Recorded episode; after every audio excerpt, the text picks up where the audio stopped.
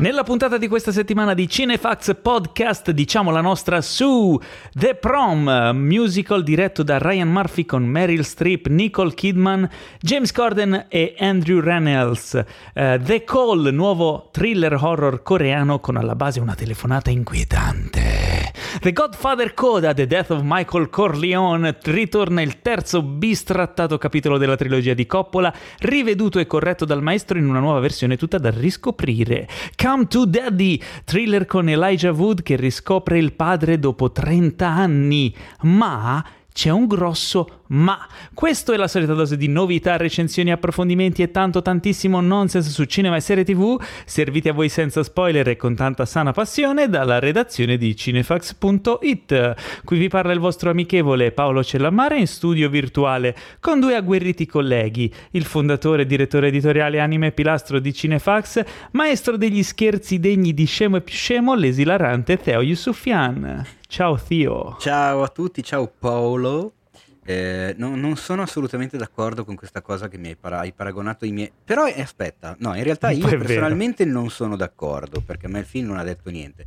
Ma siccome tu ritieni Scemo e più Scemo molto divertente, il fatto che tu abbia scritto che i miei scherzi ne sono degni mi rende felice perché è un complimentone. Quindi grazie. Esatto. Paolo. Bravo, prego. Mm, sono contento che ti renda felice, rende meno felice me, ma sono sicuro che, che questa, no, allora, però io, questa aspetta, puntata ne farei di meno. Voglio dirlo subito ai nostri ascoltatori, io sono stato cazziato privatamente da Paolo perché gli facevo gli scherzoni sulla scaletta. Gli ho promesso che non ne farò più e quindi in questa puntata non ce ne saranno. Ok, speriamo. Ma ciò non toglie che nelle prossime. Allora, sopra di te nella finestrina di Squadcast abbiamo fumet- un fumettista, illustratore, youtuber ormai in pensione, nonché grande cinefilo incallito, feticista del 4K, l'imprevedibile Boban Pesov. Ciao.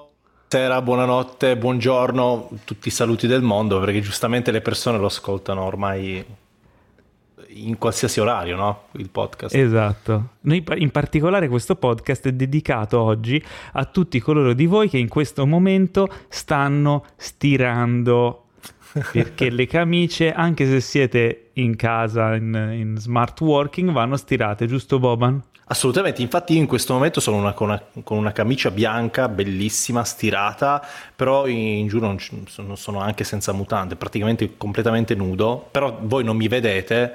Sì, ho capito, mm. però adesso ti immagino, cioè non, è, non è bello. Cioè... Vabbè, eh, se hai webcam. immaginazione sicuramente sarò, una, sarò una, una, bellissima visione. Bellissimo, come sei bello, sei elegante. Invece, Teo, come mai indossi questo smoking eh, fucsia. Perché volevo essere elegante ma moderno, ma casual, un po' così. No, volevo... Po'... Jesus. Jesus. Sì, un po', un po' Jesus, un po' Post Malone, un po' da Supreme, cioè sai il viola preso da, da Supreme per essere vicino ai giovani, però lo smoking che comunque è una cosa, un retaggio del passato. In realtà, Paolo, ho una maglietta del pigiama di Darth Vader. Non svelare i trucchi, non svelare i trucchi. Ma non perdiamo tempo, che questa è una puntata quasi speciale. È una puntata che dobbiamo, ragazzi, dobbiamo correre questa puntata perché c'è una quantità di news eh, allucinante. Sì. È, la, è, una puntata che praticamente sarà dedicata ad un meeting di investitori, quindi il podcast si trasforma in un, eh, non lo so, in una rubrica di, di fi- finanza praticamente. Però no, avrete delle sorprese perché è un, è un, meeting di investitori, è una conferenza per gli investitori molto particolare perché è la conferenza di Disney in cui sono state annunciate troppe cose. Una marea che, di cose. Sì, troppe cose che non avremo mai il tempo di guardare. Sì, i, i, classici annunci che, che, ci hanno tolto ogni dubbio su, su se proseguire con l'abbonamento no. Cioè, ovviamente io ero lì per togliere l'abbonamento, poi ho visto, ho visto i trailer, ho detto no, manteniamolo ancora per un po' l'abbonamento. Ma ci scherzi, boh, ma io sono settimane che dico possibile Disney Plus non c'è niente da guardare a parte The Mandalorian, basta, fate uscire le serie Marvel, eccetera, e ora ci, ci sparano qui l'apocalisse di roba che non avrò mai il tempo di guardare. Tra l'altro, tutto. Paolo, non so se ti ricordi, ma io oh, riascol- riascoltando l'ultima nostra puntata, la puntata scorsa, mi è venuto da ridere perché è successo esattamente quello che a un certo punto io in puntata dico. Eh, cioè? Perché noi stavamo registrando la puntata mh, mm, praticamente il giorno prima, il giorno prima del Disney mm. Investor Day e a un certo punto io nella puntata ho detto voi che ci state ascoltando magari saprete già tutto quello che Disney ha annunciato mentre noi qua siamo qua in attesa di sapere che cosa succederà se arriveranno delle news interessanti. E porco cane cioè, c'è stato un venerdì di fuoco per me e per gli altri ragazzi della redazione che seguivano le news, perché questi ogni 5 minuti hanno eh, sparato delle bombe atomiche fenomenali e hanno, come ha mandato il video un, uno, che, che, uno della community, un ragazzo della community, Disney ha effettivamente tirato fuori il, il cazzo grosso sul tavolo perché cioè, ha preso i, i, i franchise che ha e ha detto noi abbiamo tutta questa roba qua. E mo' Fortunatamente abbiamo avuto praticamente quasi una settimana per digerire, organizzare e farci un'idea un po' più chiara su tutto. Cercheremo di illustrarvi un po' tutta la situazione nella maniera più chiara possibile e sarà difficile. Ma prima di partire con tutto ciò, vogliamo ringraziare il nostro sponsor che è Infinity, la piattaforma streaming perfetta per i cinefili che vi offre migliaia di film e serie TV disponibili sempre su tutti i device. Ogni settimana vi regala un, premi- un film premiere, una delle ultime novità, in anteprima per 7 giorni. Quindi per coloro di voi che hanno dei bambini a casa avrete la fortuna di ritrovare dal 18 dicembre eh, Me contro te la vendetta del signore interesse, eh, grande successo dedicato ai più piccini, eh, originato dal duo di youtuber eh, che insomma in- infesta le nostre home page di YouTube di noi più grandi, ma che ai bambini fa tanto divertire, quindi insomma lo trovate su Infinity. Però nell'arti- nell'articolato e sterminato catalogo eh, siamo andati a pescare una chicca, un film che insomma in questo periodo natalizio è, è l'ideale, anche perché è un po' dissacrante, ed è Elf di John Favreau, quindi ritorniamo a John Favreau che ora è sulla bocca di tutti per The Mandalorian, eh ma che ma che aveva creato un po' di anni fa questo film eh, con protagonista Will Ferrell e un nutrito cast di attori, tra l'altro c'è anche Peter Dinklage, ci sono un sacco di comici del, del Saturday Night Live e del panorama americano, eh, in questo film assurdo in cui, che racconta la storia di questo bambino che per sbaglio è finito nel sacco di Babbo Natale ed è cresciuto al Polo Nord nella casa di Babbo Natale insieme a tutti gli altri elfi. Lui non sa di essere un umano e e, e quindi pensa solo di essere un elfo gigante. Ovviamente eh, lui si ritrova a tornare a New York per incontrare suo padre, ma avendo vissuto una vita così assurda e pensando, essendo convinto di essere un elfo, ne succedono di tutti i colori. Will Ferrell è esilarante in questo film che è diventato un po' un cult, eh, un cult natalizio di quelli un po' fuori dagli schemi. È un film molto divertente eh, di qualche anno fa. Boban, tu l'hai visto, vero? Lo conosci? Uh, l'ho visto tanto tempo fa, tanto tempo fa, quindi eh, penso che all'epoca l'avrò visto tipo su Italia 1. Sai, avete presente i classici film che dopo due anni certo. eh, escono su Italia 1 perché due anni prima erano al cinema e così via. E penso di averlo visto su Italia 1 eh, nel periodo di Natale Chiaro. E, e mi, mi, piacque molto all'epoca e, e mi ero molto divertito.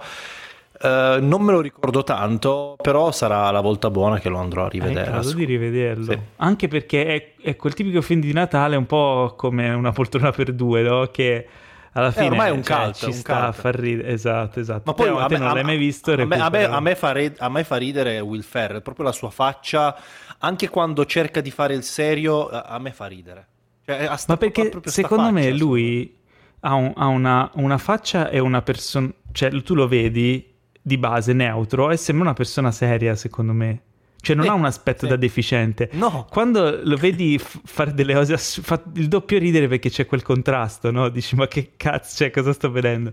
E in sto film ci sono delle, almeno tre scene dove sono scoppiato a ridere fortissimo Tra perché non me l'aspettavo. Diciamolo che in realtà Will Ferrell è il batterista dei Red Hot Chili Peppers eh, in incognito. è vero, non ce l'ho perché ci assomiglia, non ce l'ho presente. Ci, as- ci, ci assomiglia, ci, as- cerca, ci, assomiglia. Cerca Chad Smith, eh, Paolo, e vedrai che è identico a Will Ferrell. Dopo, ci sono anche delle immagini, tra l'altro, dove loro sono...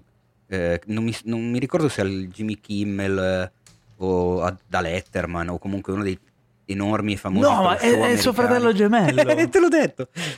Sono apparsi ma in un talk show vestiti uguali con lo stesso cappello ed erano inquietanti. È una foto in cui sono insieme. Ecco, esatto, quella stavo dicendo. No, mi ricordo che talk show forse, fosse, ma fa, fa, veramente ridere perché sono uguali. E, comunque Will Ferrell uh, a me tipo uh, io, io, mi sono innamorato proprio della sua faccia uh, in Anchorman, cioè qualcosa di, di straordinario perché tende spesso a fare, a, a, ad avere questa es- espressività marmorea, no? quasi da uomo severo, e poi dice una marea di stronzate allucinanti esatto. dove non...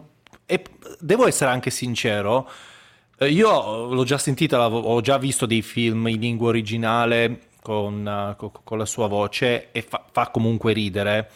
Però Pino Insegno, secondo me, io che comunque sono, a differenza di Paolo, appassionato anche dei film doppiati, Devo dire che Pino Insegno ci mette quel qualcosa in più che mi, mi, mi, fa sbellicare perché ha un bel timbro di voce. Quindi... Vabbè, poi anche Pino Insegno è un comico, quindi riesce magari a capire i tempi comici e a riadattarli in italiano, perché poi molte cose, specialmente nella commedia, non, non puoi parlare come parla in inglese, perché in italiano abbiamo diversi no, modi di esprimerci. Quello quindi credo magari... sia fondamentale, sai. Hai, detto, hai fatto una notazione secondo me importantissima cioè, il fatto eh, di essere un, un, un, comico tu, comunque, averlo nel tuo background e nel tuo curriculum ti permette di doppiare al meglio una persona che interpreta una parte comica. È vero. Perché comunque vero. ne conosci i tempi, i ritmi, le, le, le pause, eh, anche i suoni fondamentalmente, se, se, i versi anche, che uno fa. Ma, ma, poi Will Ferrell non riesco più a immaginarmelo con un'altra voce, secondo me.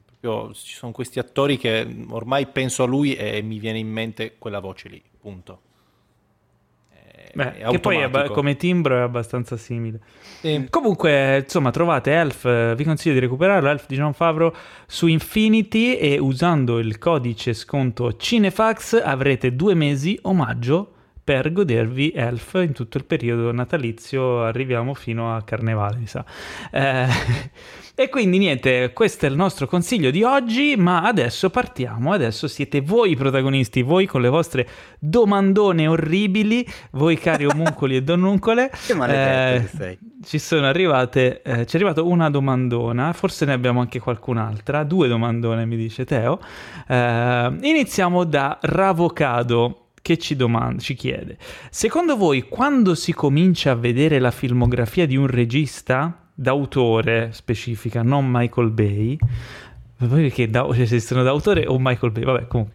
Bisogna e poi anche autore, primo... credo. È un, a suo modo, vabbè. A suo modo diciamo, film autore. d'autore, regista d'autore. Um, bisogna partire dal primo e proseguire in ordine cronologico oppure si può anche fare in ordine sparso o altro, altro non so cosa potrebbe essere.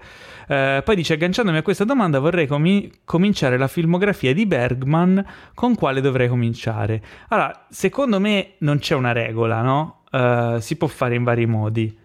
Uh, quindi lascio la parola a voi, anzi iniziamo da Boban che è il nostro ospite di oggi. Eh, quando tu ti approcci a un, a, un, um, a un regista e vuoi approfondire, come affronti la sua filmografia?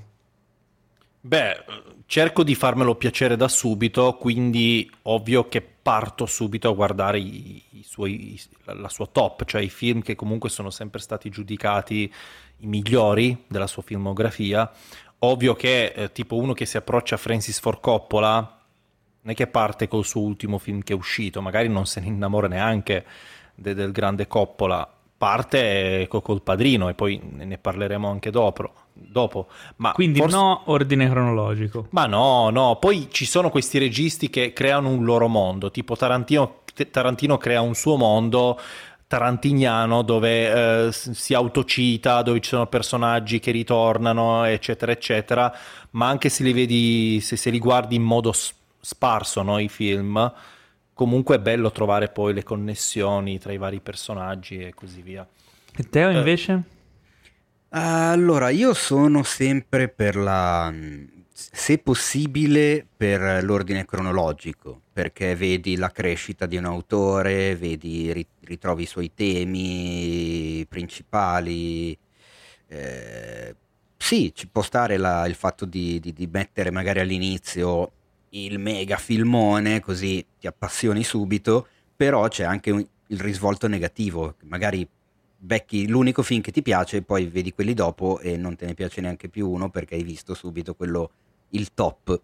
Cosa che è, è successa ad è esempio eh, a me è successa a casa perché la, la Chiacchi non aveva mai visto incredibilmente un film di Hayao Miyazaki mm-hmm. e quindi ho detto ascolta, visto che, visto che tu non li hai mai visti, io li voglio tutti averli in casa, mi sono comprato praticamente i Blu-ray di quasi tutta la filmografia di Miyazaki, ma il primo che le ho fatto vedere è stato La città incantata, perché andavo sul sicuro, perché sapevo che con, quella, con quello l'avrei conquistata. Il problema infatti è che quelli dopo ogni volta mi diceva bello, mi è piaciuto molto, però la città incantata, eh, è, è vero, eh, non, non si poteva fare altrimenti. Beh, no, io invece di solito eh, faccio una via di mezzo, nel senso parto da un capolavoro o due, tre dei, dei, film più importanti, se mi piace l'autore, poi voglio approfondirlo e poi da lì dico ok, partiamo dall'inizio e costruiamo la sua storia, no? Eh, anche artistica, l'evoluzione eccetera per vedere com'è, com'è andata. Uh, però sì, insomma, um, and- tornando alla domanda di Ravocado, uh, ora io non sono un grande esperto di Bergman, non ne ho visti moltissimi. Uh, chiedi, bo, uh, Teo, mi sa che sei tu quello... Sì, credo Teo sia un po' più esperto di okay, quindi allora, cosa gli consigli? Da ancora, dove gli faresti iniziare? Ancora più esperto di me, caro Paolo, perché io ho fatto i compiti questa puntata e ho visto la scaletta prima di andare in onda. Ancora più esperto di me, in redazione c'è Fabrizio Cassandro, che sul mm. sito potete trovare i suoi articoli. Eh, nella top dei migliori film degli anni 60, secondo me, Secondo noi, scusa, secondo la redazione, eh, il pezzo dedicato a persona è ovviamente scritto da Fabrizio. E quindi ho chiesto a lui di fare un piccolo intervento per rispondere alla domandona del nostro ascoltatore e adesso ve lo faccio sentire perché direi che più ah, accreditato di Fabrizio non audio. ce n'è. Eh sì, mando un audio così abbiamo anche una sorta di ospite speciale eh, okay, per questa puntata. vai, ascoltiamolo. È una domanda molto difficile in particolare per un regista come Bergman, che è un regista molto sperimentale e che ha lavorato molto sul simbolo e sulla ricerca del linguaggio cinematografico. Di conseguenza non mi sento di consigliare quello che per me è uno dei più grandi film della storia del cinema, ovvero Persona, ma probabilmente partirei da un film un pochino più esemplificativo di tanti aspetti diversi del regista, come Il posto delle fragole in particolare è un film che ha sì la componente più sperimentale di linguaggio, più simbolica, di ricerca dell'inconscio umano attraverso il sogno, attraverso il ricordo, ma anche una componente più dialogica e anche più narrativa alla quale si aggrappa e, e di conseguenza può essere un buon metodo per capire se effettivamente riesce a colpire lo spettatore dove muoversi dopo la prima visione all'interno della filmografia del regista. Beh, ok. Eh, mi sembra un ottimo consiglio. Vedi, io avrei sbagliato, gli avrei consigliato il settimo sigillo. Eh, anch'io avrei detto quello. Anch'io. come partenza. Perché... settimo sigillo, subito. È quello, che mi, boh, è quello che mi è rimasto anche di più. Persone, più effettivamente famoso. lo guarderei dopo almeno due o tre film, perché è molto particolare. È un capolavoro. Però è molto particolare, ecco. Se non hai mai visto niente di Bergman, partire da persona è un po'... potrebbe essere respingente. Invece il posto delle fragole effettivamente è un ottimo consiglio, vedi che ho fatto bene a coinvolgere il cassa. Grande cassa. Bravo, bravo, eh, che bello abbiamo avere questi inserti dalla redazione, dobbiamo sfruttarli di più, abbiamo eh, questo sì. patrimonio. Allora, uh, abbiamo un'altra domandona, dicevi Teo? Allora sì, abbiamo un'altra domandona che è collegata a questa, per quello che la volevo buttare dentro. Mm. E ci scrive, eh, ce la manda Stefano.g87, che è un, un nostro omuncolo che abbiamo ascoltato recentemente, mi sembra per la posta del cuore. Allora, ciao Teo, innanzitutto grazie ancora per tutto quello che fate, mi tirate su tantissimo il morale, che detta così suona malissimo, lo capisco. No, in realtà suonava bene. Eh, diciamo che mi alzate tanto il morale, che pure così. Ho capito Stefano, però vabbè. Eh, si parte... chiama punto G, cosa presente? in effetti. A parte la mia stupidità... Si chiama, volevo... si chiama punto G, eh, vi ve lo eh, ricordo. Esatto. A parte la mia stupidità, volevo mandarti ora una domanda per il podcast che mannaggia la miseria non becco mai la diretta purtroppo. Mi riallaccio alla domandona della settimana scorsa per farne una praticamente identica ma sulla regia cinematografica. Ah ok, parla della domanda di chi ci ha chiesto sul montaggio. Da ignorante di cinema, come so che si tratta di una buona regia o di una pessima regia quando guardo un film? O, come spesso sento, quando la regia è di un mestierante, uno che porta a casa il suo senza strafare? Probabilmente ho mm. poche idee, ma confuse. Grazie mille comunque, ciao. PS. Ovviamente quando parlo al plurale mi rivolgo a tutto il cast. Lo so che tu sei gli admin. ok. Beh, allora. me- mega domanda che comunque si riallaccia a sì, quella no, precedente cari- perché parliamo di registi. Questa serie di domande così è carina perché è un po' come quando guardi gli Oscar e dici sì, ok, questo ha vinto migliori costumi o miglior make-up, ma perché? No? Perché magari non è il tuo campo e, e vorresti approfondire. Nel caso della regia è un discorso articolato perché... Eh, Forse la domanda che fa sul mestierante è più facile da rispondere, no? Sì, Metti che vero. vedi un, un, dialogo tra due persone in una stanza e c'è campo e controcampo, cioè i due primi piani delle persone che parlano e, il, e un'inquadratura più larga che le comprende entrambe. Sono alternati in maniera normale, dicono le loro battute, non ci sono particolari movimenti camera, la scena si apre, si chiude, ti dice quello che ti devono dire ma non c'è un, part- un particolare sforzo nell'emozionarti o nel creare un'atmosfera particolare o nel creare delle suggestioni o dei sottotesti o dei simbolismi. È un mestierante, è una regia magari da, da soppopera, no? Per dire. Sì, ma Mentre... quello, cioè, oddio, questo, la questione della, della, della messa in scena è anche, è anche parte della fotografia, però. Sì, però è dettata, magari è dettata anche da tempi e, costi della produzione che sono certo, più limitati. Esatto. Però non vuol dire che avere delle limitazioni non stimoli l'ingegno, basta pensare a, che ne so, Evil Dead dove Sam Raimi con due soldi si inventava inquadrature incredibili pur di stupirti sempre o di metterti a disagio. Eh, lì c'era una volontà autoriale, in un altro caso c'è la volontà di portare a casa la produzione perché devi dire quella cosa lì, devi raccontare quella cosa lì, ma non c'è uno sforzo eh, in più, no? Dove invece vedi uno sforzo in più, può essere uno sforzo in più che ti emoziona, che ti dà delle suggestioni, eh, dove vedi gli, ar- gli, attori che sono portati all'estremo della loro abilità per, pur di emozionarti e di eh, comunicarti quelle emozioni che, che devono comunicare. O magari in un altro caso vedi un grande sforzo nello stupire che però non stupisce, un grande nel, sforzo nell'emozionare che però non emoziona un grande sforzo artistico, mi viene in mente Buzz Lurman che però invece di, di aggradarti ti disgusta, cioè, nel, mio, nel, nel, mio, caso, eh, poi per carità, de gustibus.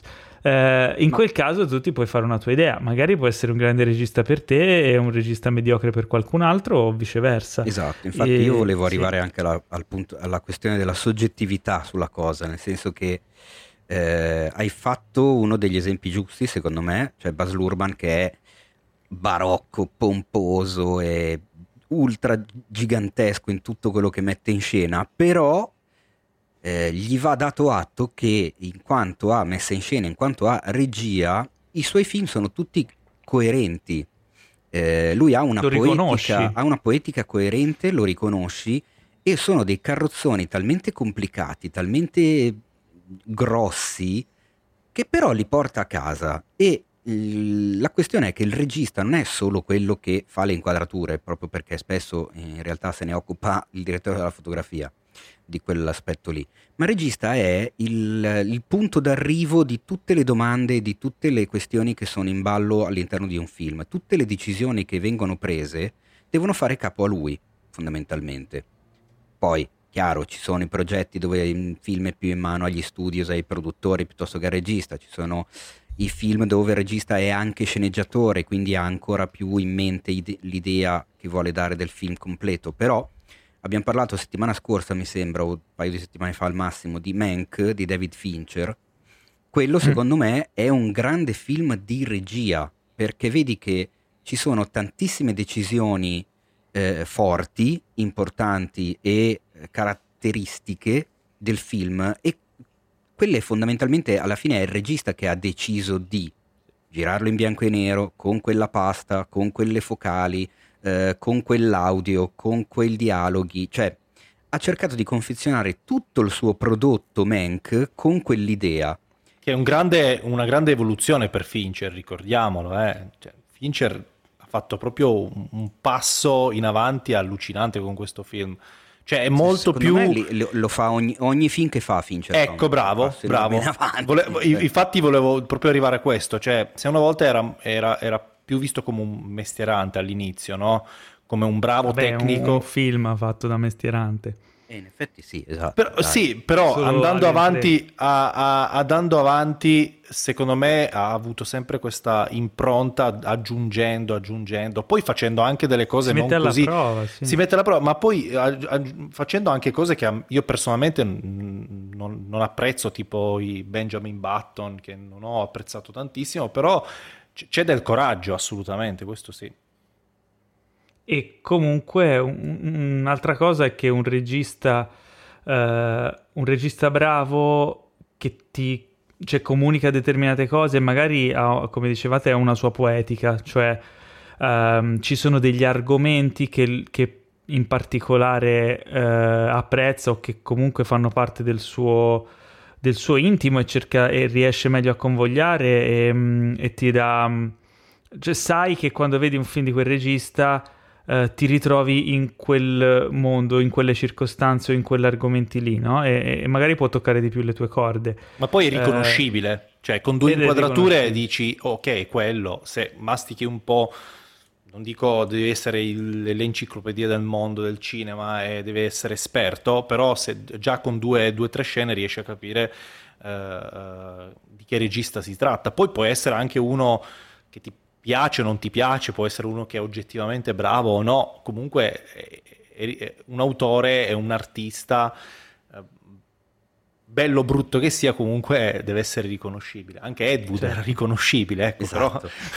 però... però non lo definirei un grandissimo regista. Eh, appunto. Uwe no, Boll. Ah, ah, ma anche, anche Michael Bay, nella sua nel suo hating che tutti hanno nei suoi confronti, comunque è riconoscibile ormai. Sì, però Michael Bay è un cane. Ma, Ma questo è... sì, questo sì, assolutamente, però è, ecco, lo riconosci vedi, ormai. Poi ci sono anche è gli, artista, gli esempi, esempi è un negativi. cane, ma è un artista. Eh, oddio, senso, e uno dice, ma perché allora Michael Bay è un cane? Per un sacco di motivi, proprio per quello che stavamo dicendo prima, perché i suoi film non sono coerenti, al di là del messaggio di fondo che è sempre profondamente... Sono sgrammaticati, eh, ti sbagli se, però. Sempre profondamente reazionario e misogino e quindi diciamo che non mi trova mai...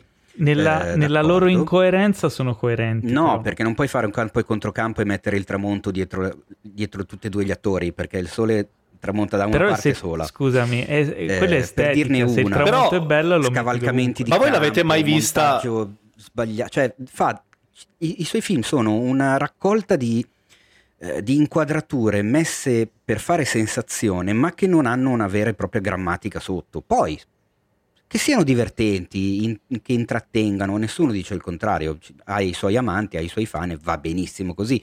Però bisogna riconoscere che oggettivamente ci sono un sacco di registi più in gamba di lui. No, eh... Non so se avete mai visto uh, la puntata dei Griffin dei tre registi.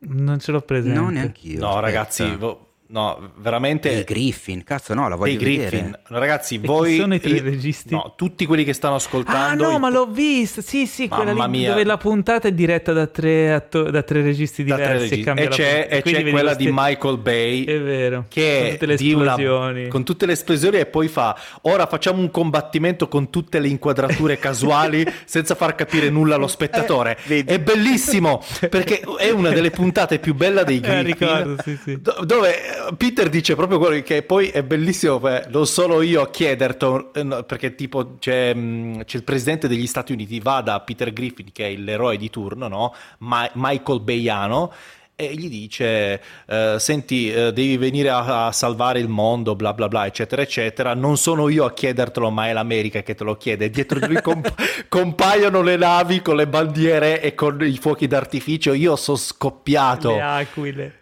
Le aquile. E la camera che gli gira intorno la, la, tele- la telecamera che Poi, vi, eh, poi, poi certo mi pare punto... una, è, una, è, diretta da Tarantino, mi pare. Una diretta, par- la più cioè, bella è quella fin- di... Fintamente. Sì, eh. fintamente, però quella di Tarantino non è così divertente quanto quella di Michael Bay. Perché a un certo punto fa, ok, ora vado in... Uh, io non lo voglio fare, ora vado sotto la doccia a cambiare idea. Io anche lì sono... sono... I topos di Michael Bay. Comunque Fantastico. dicevamo, ci sono registi cani e ci sono registi eh, che rimangono nella storia ah, per, eh, e passo... Per cosa? fare eh, velocemente, per fare altri due esempi che sicuramente chi ci ascolta conosce. Mi, mi spezzi il segway. Eh? Il segway? Mi stai spezzando il segway. Vabbè, Ma vai. Il segway è Dopo quella lo, cosa lo con due ruote. Sì, ma il segway è anche quando io faccio il collegamento dalla sezione ah, eh, no, aspetta, aspetta. Super no, perché... elegante, mi impegno sull'idea. Ma no, perché abbiamo detto delle cose, poi io mi immagino già le domande successive che ci potrebbero fare, quindi cerco di prevenirle. Ok. Il fatto del regista che ha una propria poetica, eccetera, si può riconoscere anche, vedi dove sta la bravura di un regista, eh, quando non è lui che sceglie le sceneggiature, cioè non è lui che scrive le sceneggiature, okay. ma tu riconosci lo stesso la sua mano. Due esempi, eh, non li sto mettendo a paragone, però sono due nomi che sono sicuro conoscano tutti. Alfred Hitchcock e Denis Villeneuve non sono sceneggiatori, non, hanno, non scrivono i loro film, però quando tu guardi un film di Hitchcock, cazzo lo riconosci che è un film di Hitchcock. Quando guardi un film di Villeneuve, anche, perché ognuno dei due porta avanti dei temi, porta avanti eh, delle tematiche, eh, all'interno dei, dei, simboli che sono quelli che fanno parte di, della poetica di quell'autore lì, nonostante non sia lui che li scriva, che da una parte è anche più difficile, secondo me, perché insomma devi trovare i progetti che, che siano vicini a te e renderli anche un po' tuoi. E lì vedi quanto certo. è in certo. gamba un regista nel portarsi a casa un qualcosa che non è suo ma che lo diventa. Basta, è un altro regista che ha una poetica sua specifica, a cui però purtroppo diciamo addio questa settimana, è mm. Kim Ki-duk, eh, che ci ha abbandonato, tra l'altro all'età di 59 anni, eh, il regista sudcoreano, eh, tra l'altro insomma, gran pedigree perché ha vinto un'infinità di premi, non sto a fare l'elenco, ma mh, vogliamo con- consigliare come facciamo di solito... Sì. Uh, non c'è bisogno in... di fare l'elenco, cioè, basta dire che ha vinto un certain regard di Cannes, ha vinto a Venezia, ha vinto a Berlino e già questi direi che Vabbè, è sufficiente per, per descriverlo. Quindi se non avete, se non conoscete l'autore uh, Kim Ki-duk e volete un punto d'accesso, Teo, cosa consiglieresti? Allora, eh, Bella domanda, mi viene da dire che potrei consigliare quello che è stato il mio punto d'accesso eh, quando lo scoprì e mi innamorai e poi lo, lo, l'ho seguito praticamente, dico su tutto, tutto quello che ha fatto, ma insomma ho visto buona parte, che è l'Isola del 2000. Mm eh, però sono tanti quelli da consigliare, cioè Bad Guy, L'Arco, Time, La Samaritana. Ferro 3. Ferro 3. Ecco, Ferro 3 forse è il più... No, sai che forse anche lì, dice, ne parlavamo prima parlando di Bergman, forse Ferro 3 è quello più entry level, diciamo. Ha delle cose un po' più... almeno a memoria, è una vita che non lo vedo, ce l'ho in DVD. Eh, è quello forse un po' più come accessibile. si dice? Accessibile, esatto. Eh, parlavamo poi appunto dei registi autori, eh, va detto che Kim Ki-duk era sceneggiatore dei propri film, produttore, regista ovviamente, e spesso anche montatore, quindi comunque parliamo di, di uno che insomma se li scriveva, se li girava completo. e se li confezionava come voleva lui. Primavera, estate, autunno, ancora prima, inverno, ancora primavera anche sarebbe da consigliare. La Samaritana, Pietà, che è uno degli ultimi forse ultra premiati. Sì, vabbè, dobbiamo di uno. Eh, eh no, vabbè, stavo andando disperdendo. a memoria. Ferro 3? Boban, Ferro 3? Ferro 3 che non ho mai visto, quindi Ferro 3. Ok, La casa ah, guarderemo Ferro 3. Bah, boh, sì, però è, è troppo da minimizzarlo, quindi... Eh no, però è, come, è lo stesso discorso che abbiamo fatto prima, no? Um, c'è magari chi non conosce Kim Ki-duk, gli diamo un punto d'accesso e poi dopo Vabbè, vanno a ripercorrere la, la, filmografia. Mi sembra dovuto, un grande maestro che ci abbandona, ci lascia e quindi il nostro omaggio è proprio consigliarvi uh, di approcciarvi alla sua filmografia. Uh, detto questo, siamo arrivati alla sezione dell'apocalisse qui, cioè le news di Disney. Per ricordarci che Disney è il, la major numero uno e sta fagocitando l'umanità, uh, sono state annunciate un'infinità di, di robe, tipo 10 serie di Marvel, 10 serie di Star Wars, film vari, film Pixar, uh, Sister Act 3, cioè d- chi più ne ha più ne metta, cose che escono da tutte le parti. Indiana Jones uh, 5. Indiana Jones 5 che, che, già insomma era nell'aria ma che pare sarà l'ultimo film però andiamo in ordine cerchiamo di mettere ordine in questo caso caos intanto partiamo dal discorso streaming war um, Disney che ha attualmente in America e nel mondo la piattaforma Disney Plus, in America la piattaforma Hulu, che non so se è solo in America, mi sa che è anche in altri paesi, ehm, mentre da noi, o comunque in grossa parte del mondo, è sfornita per quanto riguarda il, la distribuzione online in streaming di contenuti eh, più maturi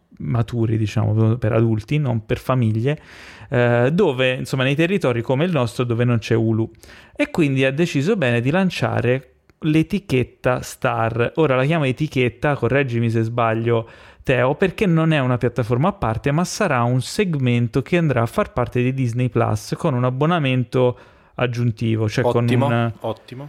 Con un sovrapprezzo sull'abbonamento. Esatto, un sovrapprezzo sull'abbonamento. E se vi ricordate, se vi ricordate, vi ricordate il precedente podcast dove c'ero anch'io? Parlavamo proprio di Disney Plus che era uh, praticamente entrato da poco mm. in Italia, l'hanno attivato da poco e, e, forse io dissi proprio sta cosa. Secondo me Disney dovrebbe mettere, come ha fatto con Pixar, Marvel, Star Wars, dovrebbe mettere un'opzione in più per, uh, per, dare uno spazio diciamo ai film dedicati al pubblico più adulto anche pagando un sovrapprezzo. Ho un po' previsto sta cosa aspettavo no sta cosa qua. lungo, ci ho visto lungo eh, ci ho visto lungo perché, perché secondo me hanno fatto un bel colpo di, di diciamo un bel colpo di eh, marketing. se ci pensate è una strategia strana perché va a frammentare quello che è il mercato statunitense rispetto al resto del mondo cioè nel mercato statunitense a quanto pare per adesso rimarrà separato Hulu e Disney Plus. Poi ci sta che magari in futuro decidano di fare la stessa cosa anche lì. Uh, però invece avremo questa differenza da noi con questa etichetta Star, che tra l'altro potremmo partire anche dalle, dalle proposte di Star, perché eh, magari nel, nella diciamo, gran clamore che hanno fatto Star Wars, Marvel, eccetera, molti si sono persi delle chicche abbastanza interessanti, come ad, ad esempio il fatto che eh, l'acquisizione di eh, Fox ha incluso anche le produzioni di FX Network, che eh, sono produzioni seriali di un certo livello. A quanto pare, siccome Fox detiene il, i diritti di Alien, hanno deciso di fare una serie su Alien. Tra l'altro, Beh. la serie che sarà um, scritta da uh, Noah Hawley, che ne abbiamo parlato proprio settimana scorsa per via di Fargo. Uh, perché è l'autore di Fargo, insomma, un, uh, uno showrunner uh, con i controcazzi e forse la, il miglior modo di riproporre Alien dopo anche, insomma, i risultati poco eclatanti delle ultime produzioni targate Ridley Scott. Che ne pensate di Alien serie su appunto Star? Allora, la, la, la cosa era già venuta fuori parecchi mesi fa. Si vociferava già che Disney stesse eh, preparando una, una, serie televisiva, ma sembrava che appunto dovesse andare su Hulu e quindi per noi europei si apriva tutto un grosso punto interrogativo. Questa cosa di Star, che appunto come hai detto eh, un sovra- sarà, avrà un sovrapprezzo di 2 dollari eh, al mese sull'abbonamento Disney Più e diventerà un altro dei bottoni per chi ci ascolta che ha Disney, Disney Plus o Disney Più. Eh, sapete che quando entrate avete i bottoni grossi che sono le macro aree Disney, Pixar, Marvel, National Geographic e Star Wars. Star sarà un altro di questi che vi porterà all'interno del, del catalogo dove immagino che ci sarà il parental control perché comunque non sono tutti eh, PG-13 eh, i contenuti perché avremo Deadpool, avremo Logan, avremo Alien, avremo Die Hard, eh, comunque tutti i contenuti Fox, Searchlight, eh, di tutte quelle famiglie lì.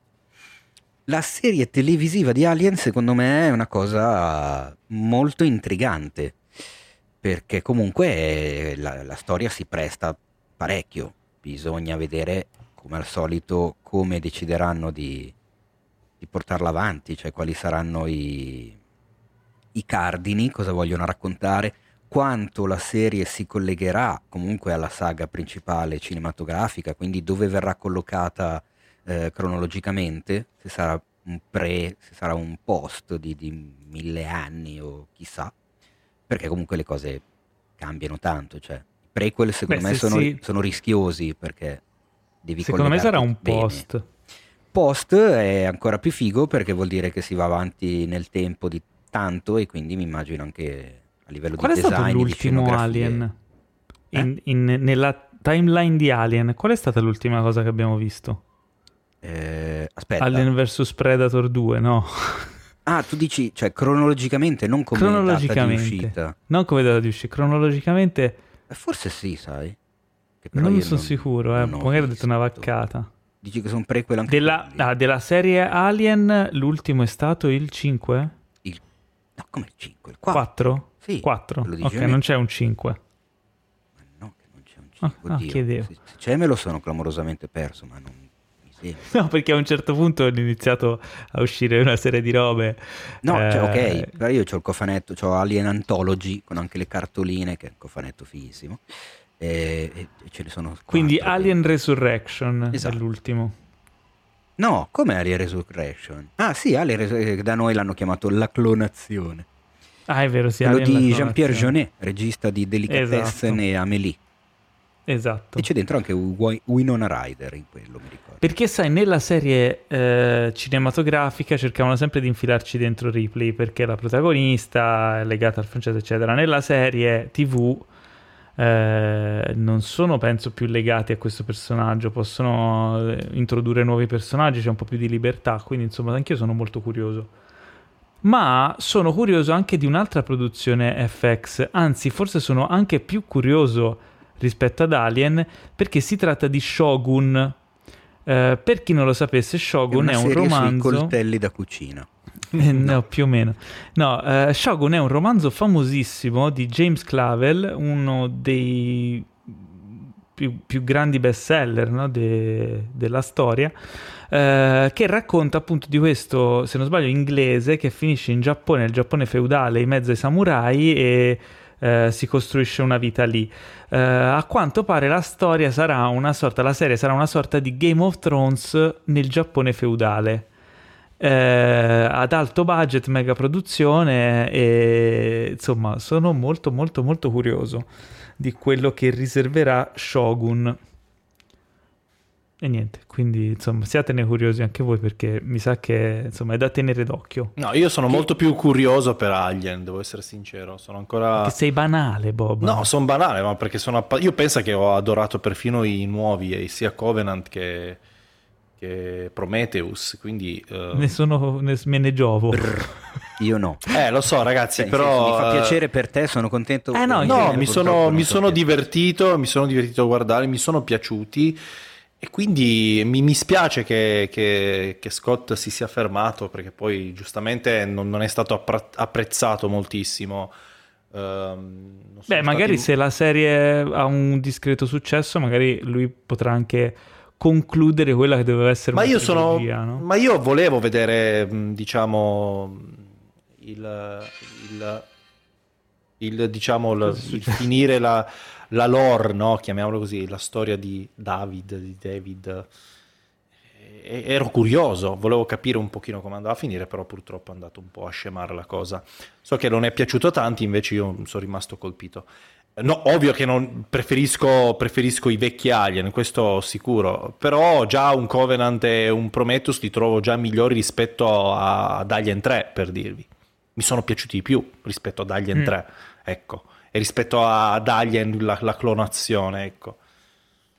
Beh, allora, io direi che è il momento di passare alla ciccia, ok? Va bene. Allora, io qui devo chiedere aiuto a Teo perché dobbiamo capire come, come organizzare questa cosa. O possiamo andare in ordine cronologico da ora al futuro remoto eh, e io ho qui una lista in ordine d'uscita di tutte le cose, quindi tra Marvel, Star Wars, eccetera. E, mm, e andare così, così andiamo dal futuro prossimo e, e, ci inoltriamo nell'oscuro futuro che ci riserva insomma i, gli anni d'accordo. a venire.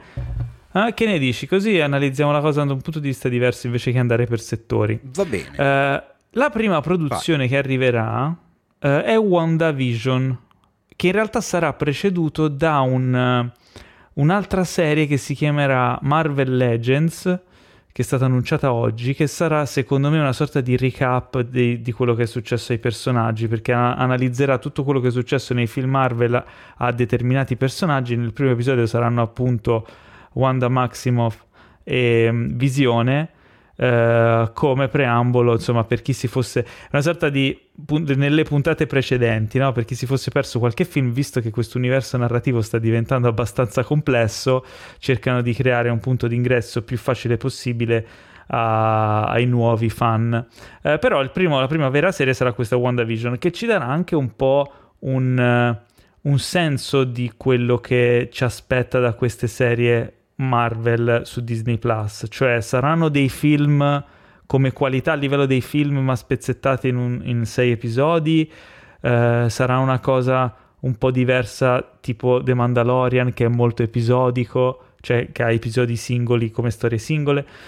Eh, lo scopriremo appunto il eh, 15 gennaio Ok, e qui tra l'altro si lega anche, in realtà ne dovremo parlare dopo, ma tanto vale legarci il trailer che abbiamo visto di WandaVision e che appunto ci dà l'idea che è un gran, come direbbero in americano, un gran mindfuck, cioè... Esatto, è un pastrugno di roba, di, di, di, di anni differenti. Avevamo parlato qualche puntata fa del fatto che hanno registrato una delle puntate eh, come si registravano una volta i telefilm, quindi in studio con il pubblico live che ride, che applaude dal vivo, eh, come facevano le sitcom eh, tanti decenni fa.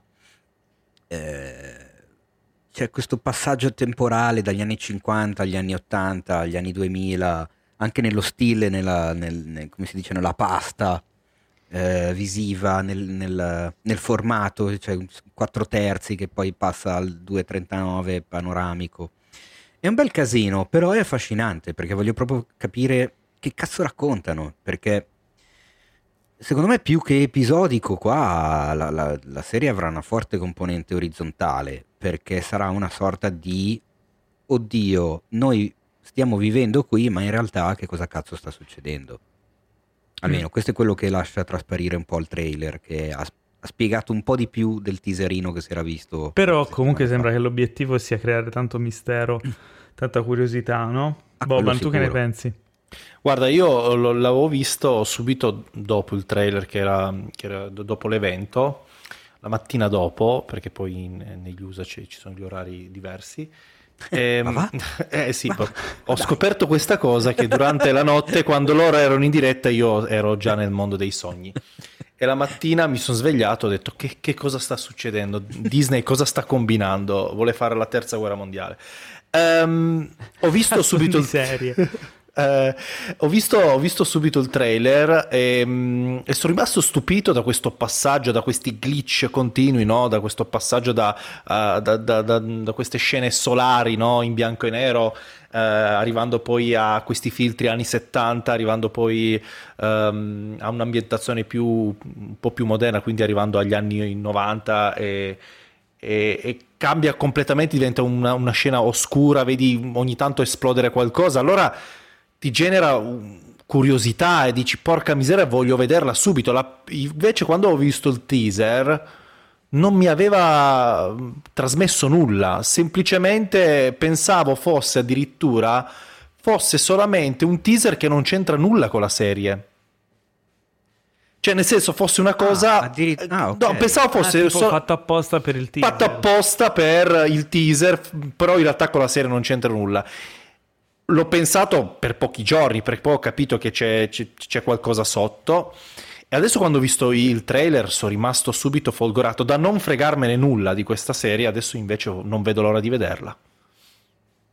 Beh, questa è WandaVision che arriva il 15 gennaio. Subito dopo, cioè subito dopo, a marzo, il 5 marzo, arriva un film d'animazione, Raya and the Last Dragon, eh sì. che arriva direttamente su Disney Plus. Ma non, no, no, no, non mi ricordo se... No, attenzione, arriva eh, su Disney Plus e al cinema per quanto riguarda gli Stati Uniti.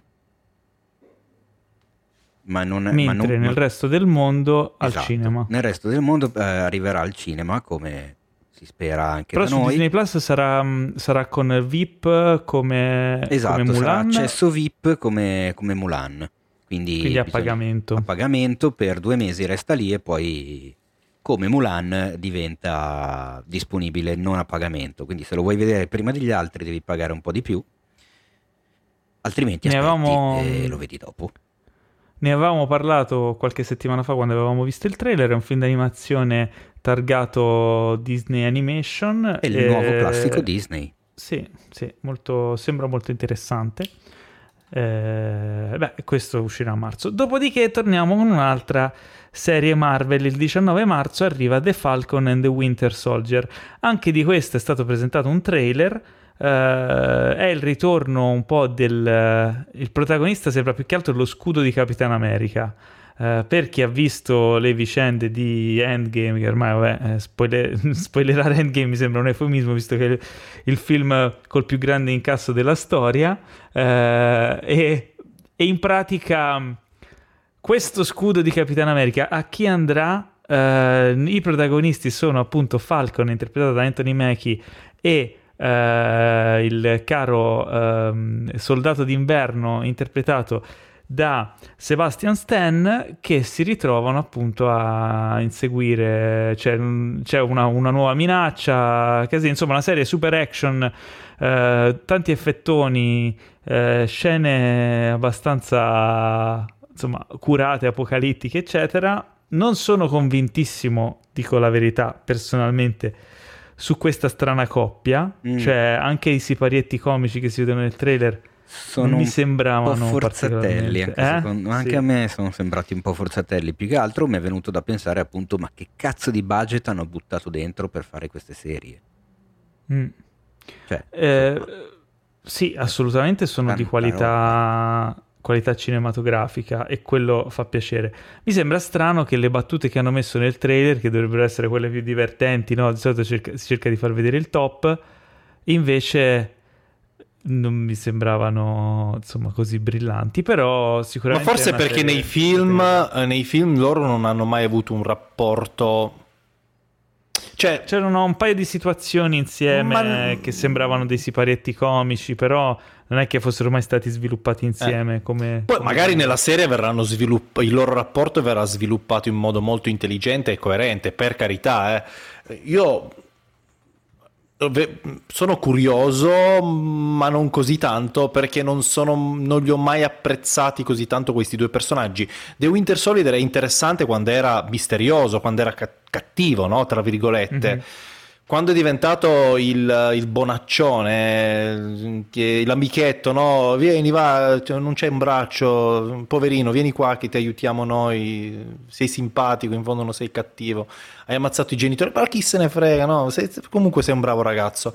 C'è questa cosa, poi da lì per me il personaggio ha perso completamente la, la sua diciamo, la sua bellezza, che di base, ad esempio, quando c'era in The Winter Solid era veramente bello il film, proprio perché dietro di lui c'era un, questo, questo, mistero che lo, che lo, circondava e quindi eh, era interessante fino a quel punto lì. Poi dopo un po'... un po per, me, per me è, diventa, sì, è, diventato un personaggio grigio, uno, come, uno dei, tanti, dei tanti Avengers, no? uno dei tanti quindi eroi. magari boh, se riuscissero a svilupparlo in maniera decente potrebbe anche riservare delle sorprese. Concordo con, con Boban, nonostante ritenga personalmente eh, Capitan America The Winter Soldier uno dei più belli, almeno uno di quelli che mi è piaciuto di più di tutto il Marvel Cinematic Universe finora.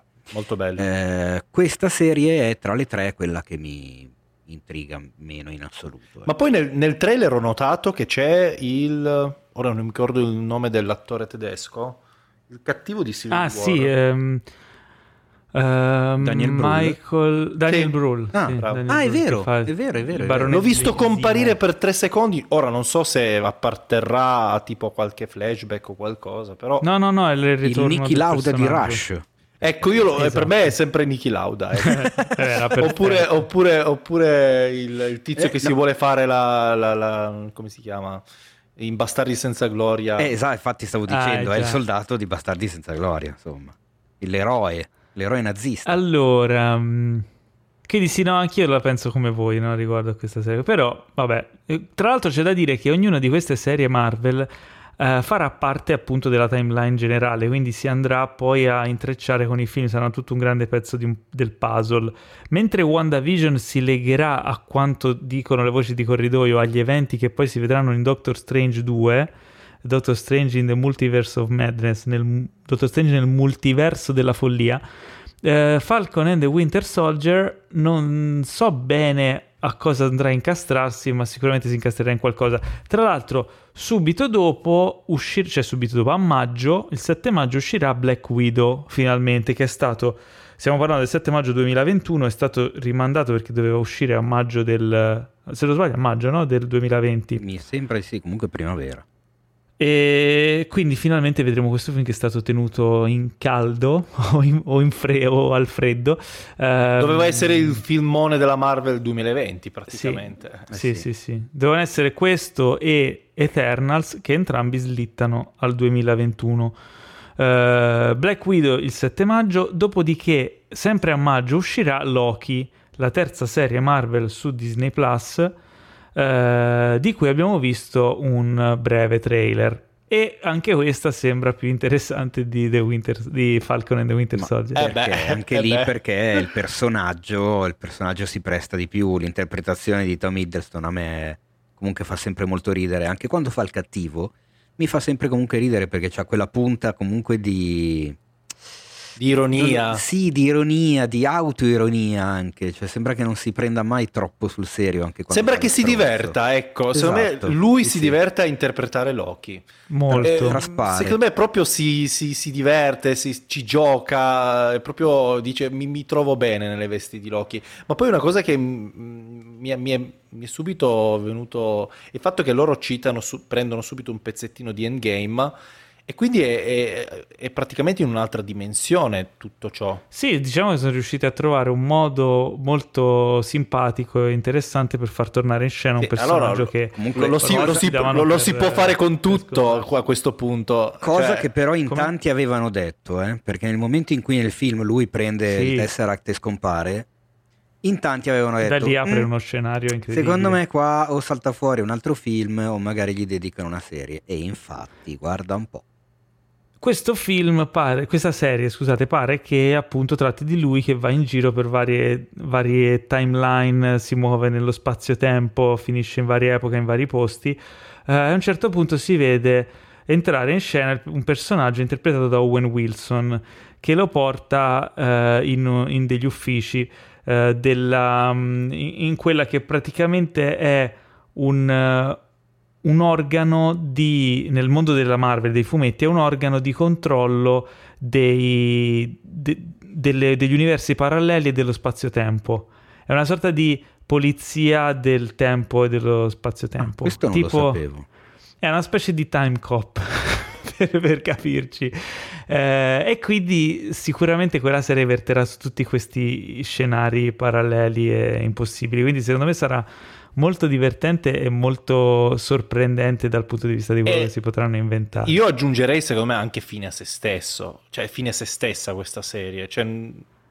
Beh, diciamo che hanno aperto questa possibilità di, di, narrazione di appunto giocare sugli universi paralleli e sui viaggi nel tempo, cosa che fino ad Endgame nella Marvel non, non, non c'era e che sicuramente aprirà una serie di, di, di, scenari e di storie che vivamente spero non renda il tutto troppo complicato perché potrebbe veramente eh, disaffezionare qualche fan ma allo stesso tempo se, se, usato bene potrebbe offrire anche tanti spunti di divertimento quindi perché no? La cosa più che altro però mi, mi, la cosa che mi fa strano è il fatto che abbiano detto che comunque le serie sarà, le serie televisive saranno in continuity con i film che vediamo al cinema, perché questa cosa sì. l'avevano smentita un paio di anni fa, proprio per ragioni produttive, nel senso che no, per terminare un film però. ci si mette molto più tempo rispetto a una serie, quindi si rischiava di non far coincidere troppo i tempi delle sì, cose. però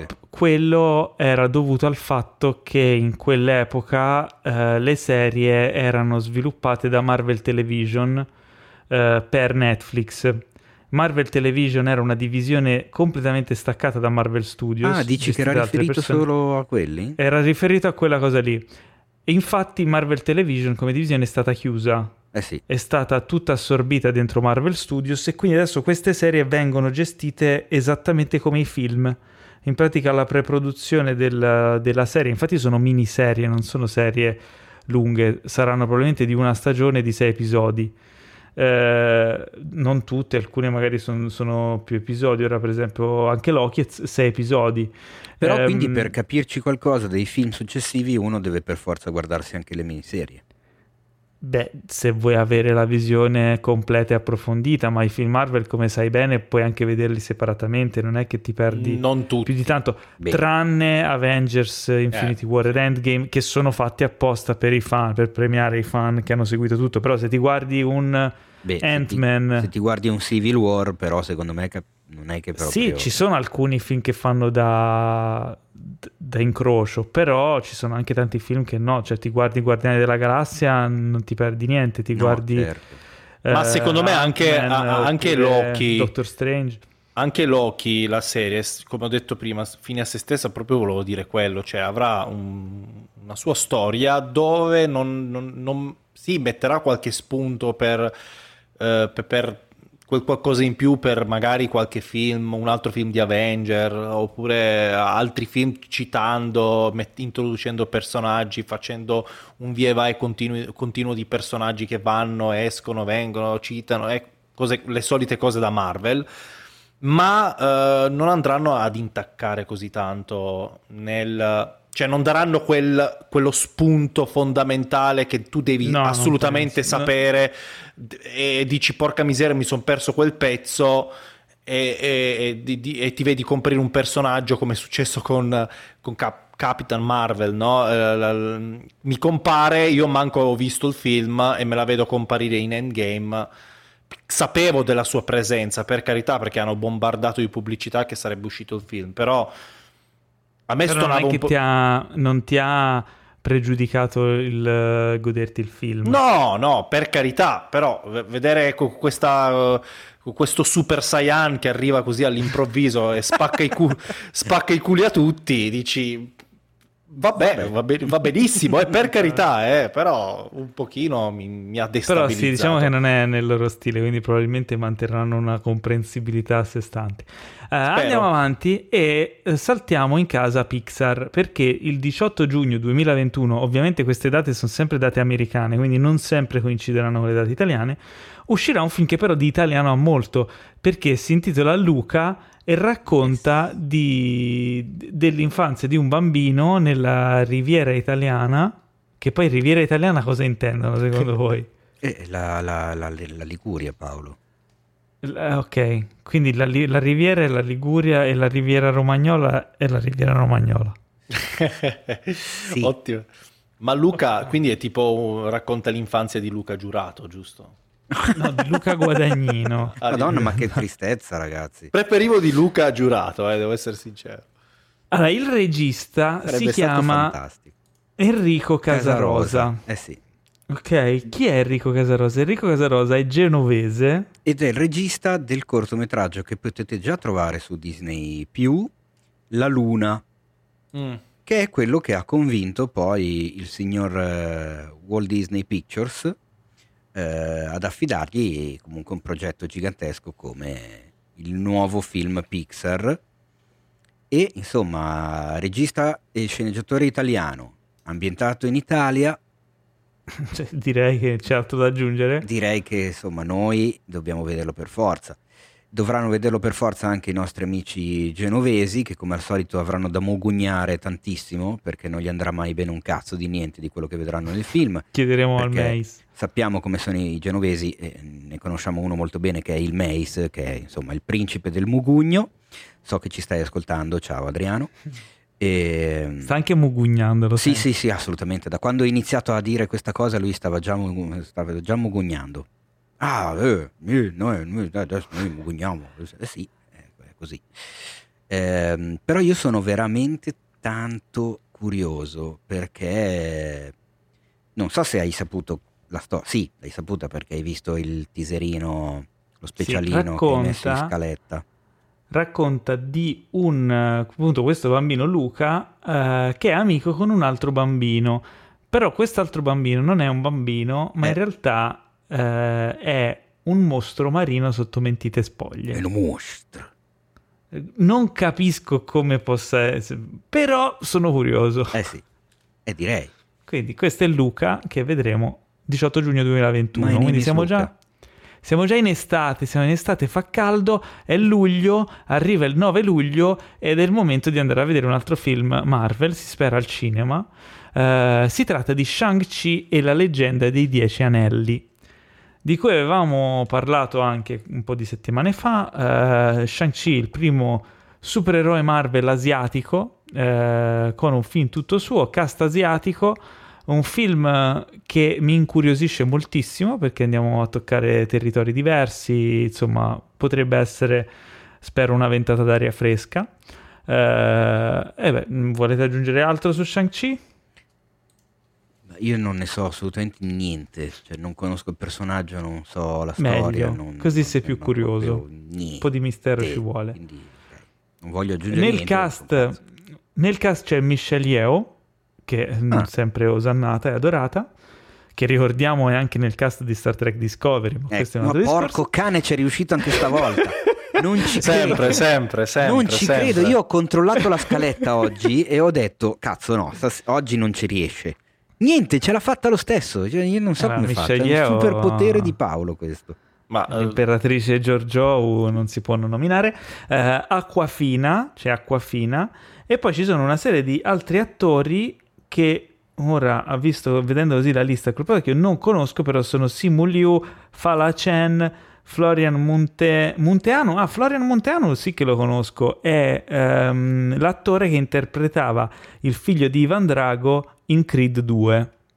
Quindi è un pezzo d'uomo, sicuramente farà il cattivo, cioè sicuramente, probabilmente. Che cazzo di Eccetera. memoria hai? Come hai fatto a ricordarti il nome dell'attore che interpretava ma perché un ah, beh, perché, scusa, è un nome figlio... che rimane in testa. Per un attimo ho capito la figlia. Infatti ho detto la figlia.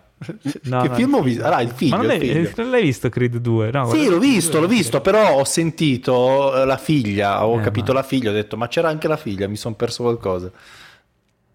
Dopodiché a novembre, il 5 novembre 2021 arriva Eternals che è l'altro film Marvel che si spera uscirà al cinema, appunto su questi nuovi eroi. Che cazzo Paolo, uh, novembre 2021 eccetera. si spera esca al cinema, ma direi adesso va bene tutto. Lo so, ma, ma non voglio mettere le mani non basta. voglio gufarmi. Si spera, si spera che, che, che, che, si esca, punto. Eh, e poi, sì. poi vediamo. No, comunque ci pensavo proprio ieri e mi manca un sacco andare al cinema. Eh, vedi tu. Idem. Vabbè, e quindi Eternals, Mega Cast, Angelina Jolie, Gemma Chen, Salma Hayek, Richard Madden, Kit Harrington, Kumail Nanjiani, eccetera, Kit eccetera. Harrington. C'è Kit Harrington, Kit Harrington e Richard Madden, capito? si ritrovano dopo Game of Thrones. Sì, Però ma Richard Madden già... già mi piace un po' di più. Chi interpretava, scusate che a me io non riesco a connettere chi era. Kit Harrington. No, è... vabbè, Kit Harrington, lo so, l'altro? Ok, Richard Madden invece era Rob, Rob Stark. Stark. Tu ah, sei Rob! Ah, ok. Sta, eh, ok, ah. ho capito, ho capito. Angelina Jolie invece era Lara Croft. Eh, era Cersei. Ah no, è vero, era Lara Croft. Siamo in altri territori. Un altro film molto curioso, eh, soprattutto mi, mi, intriga questo megacast che ha, insomma, sono curioso di vedere dove andranno. Eh, dopodiché abbiamo, sempre a novembre, il 24 novembre 2021, Encanto. Che è il nuovo Cos'è film Encanto? di animazione.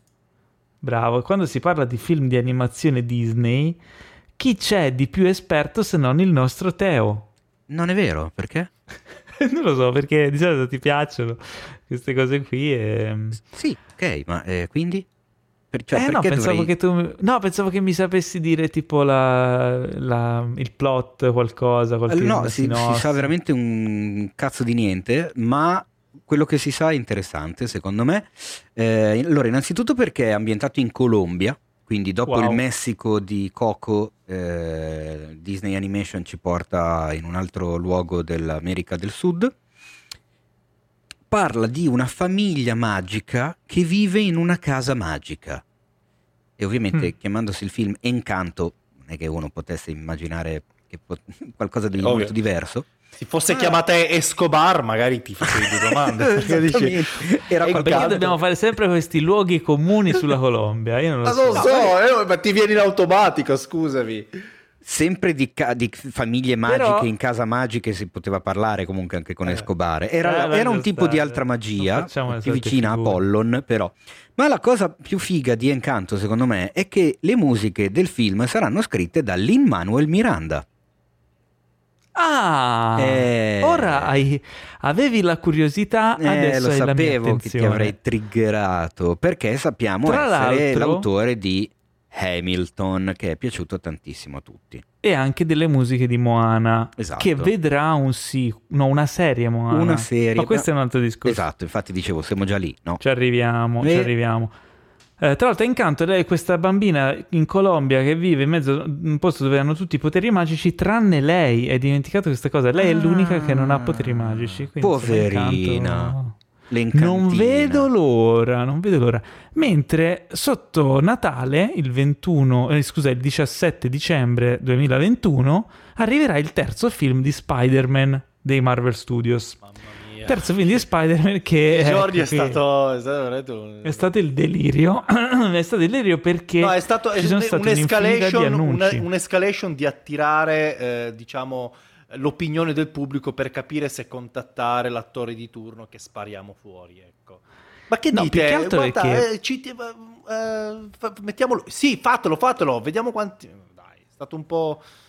Non so, l'ho trovato un po'... Posso dirlo ridicolo, si può dire. L'ho trovato un po'. Eh, certo, puoi dire quello che vuoi. Non so, tutta questa cosa sembra. Secondo me, alcuni attori non sono stati ancora contattati.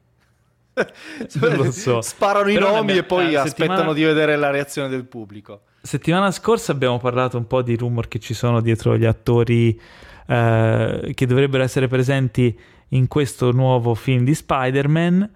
Eh, ci sono stati altri sviluppi. Fondamentalmente è un film di cui non è che hanno annunciato tanto perché comunque è un film Sony.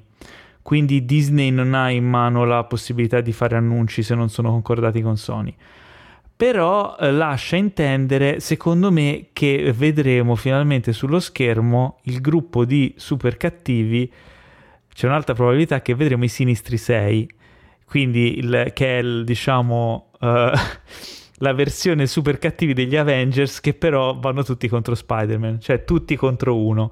Eh, sono, è un gruppo di personaggi che in realtà sono cambiati nel corso degli anni fu- della storia fumettistica del personaggio, ma che vedeva appunto eh, sicuramente mh, l'avvoltoio che abbiamo visto nel primo film di Spider-Man, eh, Scorpion che in realtà si è intravisto perché il personaggio eh, di, mh, mm, che, che, si vede anche in galera alla fine del primo Spider-Man dei Marvel Studios, interpretato dall'attore Michael Mando, che interpreta anche Nacho in, in Better Call Saul.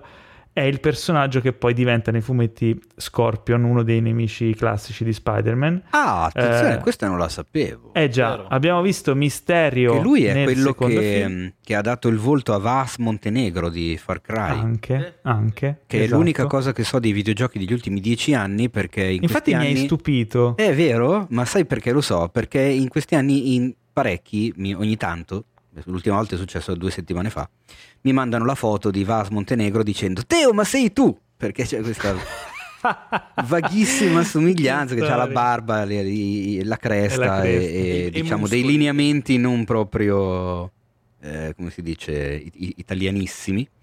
E, sì ecco quello che mi manca è il fisico e l'altezza di, di Nacho però ok. Eh, si può, ci si può accettare, dai. Sì. Eh, quindi dicevo, siamo a due, sono, poi cioè, c'è Misterio. Lusingato, si... ecco, dalla somiglianza. C'è Misterio che si è visto nel 2, che potrebbe ritornare in qualche modo. A questo punto ci, manca, ci mancano tre dei sinistri sei. E perché non andare a ripescare Dottor Octopus dal secondo film di Sam Raimi, eh, Electro dal secondo film orribile della serie Amazing Spider-Man, e a questo punto il sesto chi potrebbe essere? Rhino. C'è chi dice, c'è chi dice, no, Rhino non penso, però potrebbe essere Venom. Uh, Se andassero a prendere Tomardi. Ho dei seri dubbi. Ma no, mm. dai. Oddio. Ho dei seri dubbi, infatti. No, chiameranno però... il vecchio attore di Spider-Man 3. no, però Oddio. comunque se ci fossero davvero... Se, se in realtà però dei... Tomardi tempo fa ha tenuto a far sapere, cioè erano delle voci ci sono state eh, tra no, Tom Holland ci e sarà Tomardi. Tomardi ma nelle vesti di Al Capone, così. Ah, Sarebbe fantastico. Tanto il multiverso, Male. magari in con... Spider-Man Noir. Eh. Con, la, con la mitraglietta dorata. Bravo. Limoni cosari e dice cose a caso in un italiano che visto. non conosce nessuno. L'hai visto? Ah, l'hai visto Capone? Grandi risate. Ma l'ho visto da solo, quindi non, potevo, non ho trovato un compagno con cui ridere. No, Beh, anche io l'ho visto da solo e ho riso molto lo stesso. No, non ho riso tanto. Comunque, eh, niente, casa! Il, il, film di Spider-Man, il terzo film di Spider-Man, di cui non c'è ancora un titolo, ma c'è tanto mistero, tanti rumor, insomma, tutti stanno parlando di questo film, chissà cosa ci riserverà. Uh, sarà sicuramente un film strambo, ma nell'estate, de- qui c'è un, uh, nella mia lista ho un, um, ho un piccolo uh, gap, perché torniamo un attimo indietro all'estate 2021 perché non c'è ancora una data precisa, quindi non si sa in che mese, ma uscirà una serie animata che si chiama What If su Disney Plus. La serie What If deriva da una serie di fumetti Marvel, appunto intitolata What If, che raccontava delle storie di ipotetici uh, universi narrativi, cioè uh, ucronie narrative della... De, eh, ti piace Teo la parola? Ho detto Niente. ucronie. Ridillo, ridillo, ridillo. Ucronie ah, dell'universo narrativo Marvel, cioè uh, variazioni su quello che poteva succedere. Cioè un po' come dire che cosa succe- sarebbe successo se i nazisti avessero vinto la guerra. In questo caso è che cosa sarebbe successo se... Uh, invece di dare il siero del super soldato a Steve Rogers e farlo diventare Capitano America, l'avessero dato alla, um, come si chiama, all'agente Carter eh, e fosse diventata lei Capitan America oppure eh, insomma Britannia vabbè insomma alternative, storie alternative parallele su quello che succede nell'universo Marvel. Eh, era una serie di volumetti e fumetti singoli, no? di tipo graphic novel, eh, storica perché esiste da tantissimi anni, è stata Uh, deciso di fare questa serie animata, tra l'altro con una tecnica particolare, eh, perché è un'animazione, sì, è un'animazione in CGI, però con uno stile di rendering che lo fa assomigliare a un'animazione tradizionale. Viene chiamato cell shading ed è una, una tecnica appunto che simula come se le immagini fossero state disegnate. Nel, nel particolare, in questo caso, hanno deciso di lasciare le fattezze dei personaggi che mh, mm, ricalcano quelle degli attori che li interpretano e quindi c'è questa familiarità no, con i personaggi perché hanno proprio quel, quell'aspetto lì e sono doppiati anche dagli attori che li interpretano nei film. Quindi sembra molto carina, devo dire la verità. C'è anche il trailer. Sono uh... doppiati dagli attori, sicuro, perché io non ho sentito la voce di Samuel L. Jackson su Nick Fury. e di Cumberbatch su Doctor Strange. Eh? Infatti era una delle cose che volevo di... dire. Non sono doppiati solo alcuni? Boh, non lo so, non, non, non, ne sono così convinto. Cioè, io ho fatto caso sicuramente a Samuel L. Jackson perché è il primo che senti e dici, ma cazzo, ma non è Samuel. Ma eh, forse no. Beh, però tipo vedo nella lista che sarebbe, sarebbe un Thanos po' è doppiato da Josh Brolin. Mm. Eh, sarebbe un po' sciocca no, come sì, cosa, sono, sono perché loro. se ci pensi allora perché parli con le fattezze eh, degli Nick attori? Fury è doppiato da Samuel Jackson. Ma che cazzo, allora scusa, ma è strano, eh. Prova a risentirtelo sì, dopo sì. e non sembra assolutamente... Eh, magari per il trailer. Non lo so, ah, però magari su... per il trailer, bravo, è vero. Ma infatti era, eh, anche, perché, anche, per me era sciocco farli con le fattezze loro e non dargli da no, infa- Sarebbe veramente una, una cagata eh, colossale. Per infatti no, no, volevo sulla... parlarne. Però no, forse cast, allora il trailer. Io, io sono molto curioso. Penso uno dei trailer, diciamo, marvegliani è quello che mi ha incuriosito insieme a WandaVision e il What If, perché è una cosa che da ragazzino, anche quando guardavo. Uh, gli anime come Dragon Ball, anche come Ken il Guerriero, spesso mi mettevo a farmi le, tipo le storielle in testa, no? cercavo di costruirmi dei, degli what if, io non li chiamavo così, ma è, e se invece, che ne so, Goku non fosse mai approdato, che poi alla fine l'hanno fatto, no? il Dragon Ball multiverso, eccetera, eccetera se non fosse mai approdato sulla terra e, o, e, non avesse mai battuto la testa e fosse rimasto cattivo e allora conquistava la terra, cosa sarebbe successo? Cioè allora da ragazzino e mi mettevo addirittura a disegnare Goku cattivo, queste cose qua, anche con altri cartoni animati ed è una cosa che mi ha sempre affascinato e quindi vedere un what if di, di, un, brand, di un brand, diciamo, di un franchise come quello del, del, di Marvel e dei, dei tantissimi personaggi che ci sono è molto molto molto interessante poi con questa animazione che vedendo il trailer sembra interessante poi vediamo vediamo come andrà a finire e quindi sono 10 episodi in animazione estate 2021 sempre su Disney Plus uh, un altro prodotto che arriverà nell'autunno 2021 è Doug Days Sapete che cos'è Doug Days? È il cane no. del film. Doug è il cane del film ah, Up. È di Up, sì, ho capito. Scoiattolo. esatto. Non so niente di questo film qui. Ok? Cioè, no, non è un film, mi sa che è una serie. So che è una serie. E, e che è un episodio solo. per ora, non lo so. Però cercare, sarà un, forse un corto, non lo so. Andando avanti, Mandalorian stagione 3, Natale 2021. Poteva mancare Mandalorian? No. no. Arri- arriviamo dalle parti di Star Wars. Um, e quindi Mandalorian stagione 3 sappiamo già più o meno cosa aspettarci, anche se dobbiamo ancora vedere l'ultimo episodio di The Mandalorian che sarà appunto su Disney Plus questo venerdì, l'ultimo episodio della seconda stagione. Spero che avremo tempo di fare uno spoiler special sulla seconda stagione di Mandalorian per tutti quelli di voi che l'hanno visto, perché sarebbe molto divertente, molto carino e poi sappiamo che è una serie molto apprezzata. Uh, se lo faremo lo vedrete appunto apparire nelle vostre notifiche perché immagino che abbiate tutti quanti mh, mm, vi siate abbonati a questo podcast in modo da ricevere tutte le notifiche. Uh, un'altra serie di Star Wars sarà Star Wars Visions che arriverà nel 2021 che è una serie in animazione che ha una particolarità. Lo sai Teo qual è? certo che lo so ma voglio che lo dica tu perché lo dici meglio e poi perché secondo me dovresti dirlo in lingua in lingua, eh sì, perché... in, in, giapponese, perché eh, certo. è una certo. serie animata in Giappone, cioè eh, fatta da studi di animazione giapponesi, sarà una serie antologica eh, dove appunto vedremo eh, i più grandi artisti giapponesi mettersi a confronto alla prova o comunque a cimentarsi con storie nel mondo di Star Wars. Questa cosa non mi risulta nuova Cosa ti ricorda? Cosa vi ricorda, ragazzi? Batman. Mm. No. Allora, Come aspetta, no? cioè, le, le, io, allora, l'ispirazione eh. generale per Guerre Stellari a Lucas è venuta con la fortezza nascosta di Kurosawa. E da quale film era stata tratta una serie antologica anime? Da quale film era stata Dai, tratta raga, una serie antologica anime? Eh, ah, Matrix. Bravo, no. ci sei arrivato. Animatrix. Animatrix. Ve lo ricordate bravo, Animatrix? È vero, è vero. Eh sì. Eh sì. Io eh, mi stavo già facendo, cioè stavo viaggiando, pensavo tipo già a Berserk che, che, che cita Hellraiser, no. cioè no, no, no, no, ero andato facile, oltre.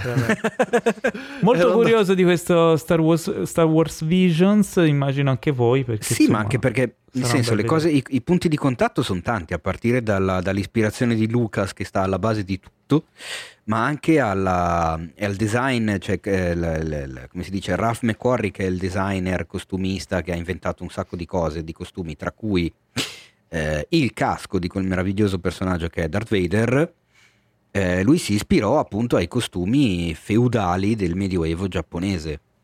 Quindi è un cerchio che si quindi, chiude. Insomma, c'è, c'è un qualcosa. Cioè, sicuramente Poi tra l'altro in Giappone Star Wars è apprezzatissimo. È una religione, esatto. Eh. Sì, c'è una schiera di fan uh, da sempre, insomma, molto accaniti su, sul mondo di Anche Star in Macedonia. Sarà... Eh. Una roba in... incredibile proprio. hai, visto anche tu, anche, hai visto anche tu, eh, Paolo, sì, sì. ogni giorno le birre di Star Wars.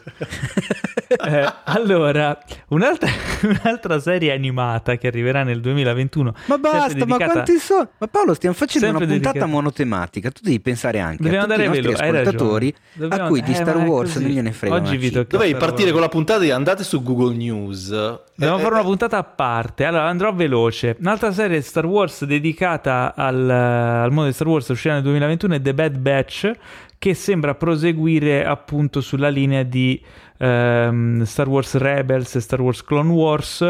Eh, racconta appunto di questi soldati cloni sperimentali dopo la fine della guerra che si ritrovano ad avere a che fare con questo mondo in cambiamento, no? nella, nella galassia in cambiamento. Nel teaserino, quando viene fuori il titolo, c'è proprio scritto The Clone Wars, che poi si, si prende fuoco e lascia sotto la scritta. Io non la, esatto. non, non la so- sottovaluterei, secondo me.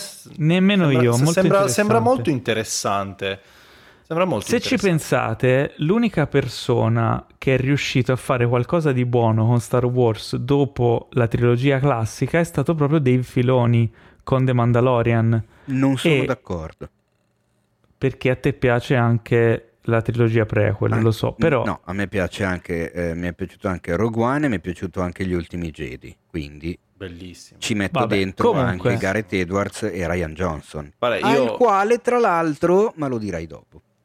Vabbè, però Bellissimo. diciamo Bravo, che Dave sono totalmente d'accordo con, con, con, Teo. Ah, ma anch'io. È Dave Star Filoni ha fatto un ottimo lavoro sia con Clone Wars che con The Mandalorian e quindi essendo questo prodotto legato a quel filone lì, il filone di Filoni, eh, insomma, interessante. non mi piace il filone di Filoni comunque. Eh, sì, Ma così. perché Filoni eh, è il classico nerd, classico nerd che ama veramente esatto. tanto Star Wars e lui anche come me ragazzino, secondo me da piccolo si faceva i pipponi dicendo uh, ma se mettiamo questo, come è uno che Assolutamente, quindi si vede proprio il lato nerd che, che è sparato a mille, ma eh, tra, allargando il mondo di Star Wars senza andare ad autocitare, cioè senza fare una continua citazione come fa J.J. Abrams che eh, mastica e rimastica e poi ti sputa fuori qualcosa di già visto che anche J.J. Abrams è un nerdone che ama Star Wars, ma ama forse... È, un eh, nerdone con la N? O con... Ne, no, eh, non vo- guarda, dopo Star Wars 9 ho i miei dubbi, eh, esatto. ho i miei dubbi, perché potrei, potrei, essere offensivo nei confronti di JJ. Comunque, eh. di Star Wars The Bad Batch è uscito un trailer, andatelo a recuperare, è molto carino.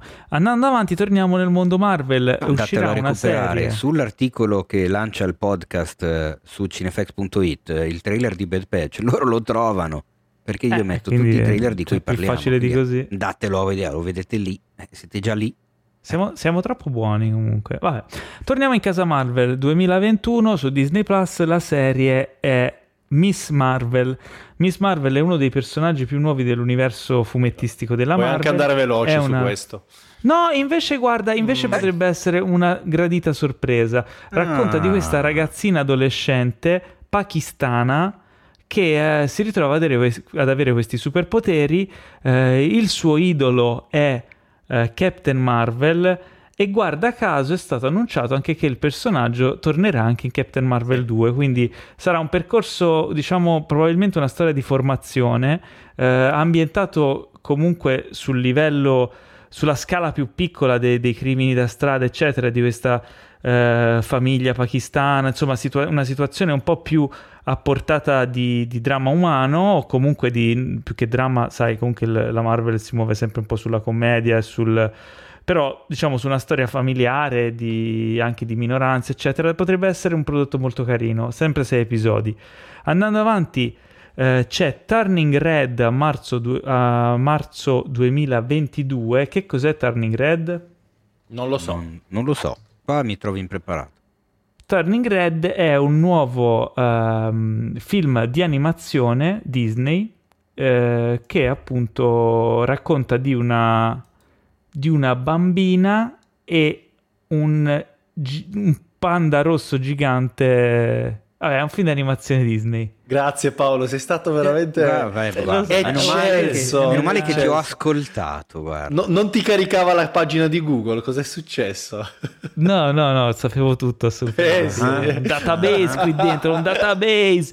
Allora, dopodiché, marzo 25 marzo 2022, finalmente torna Sam Raimi alla guida di un film Marvel dopo la trilogia favolosa di Spider-Man eh, che ha lanciato questo, questo mondo dei, dei film di supereroi con Doctor Strange in the Multiverse of Madness. Ah, Doctor Strange bello. nel multiverso della follia. Cosa dire? Io sono, cioè, sono, in super attesa, a parte che è il mio personaggio preferito de- de- della saga Marvel Studios, eh, Sam Raimi è tra i miei registi preferiti, eh, a quanto pare ci sarà appunto un bordello di, di cose assurde, di universi, insomma non so cosa aspettarmi, ma so che è uno dei film che attendo di più. Idem, idem idem. Dopodiché abbiamo marzo 26 marzo 2022 Thor Love and Thunder di cui è stato annunciato l'attore che interpreterà il cattivo che sarà Christian Bale. È stato confermato, in realtà lo avevano già detto tempo fa. Era un rumor, nel momento in cui lo dicono è annunciato. Eh, no, non mi correggere era, su questo. Non era un rumor.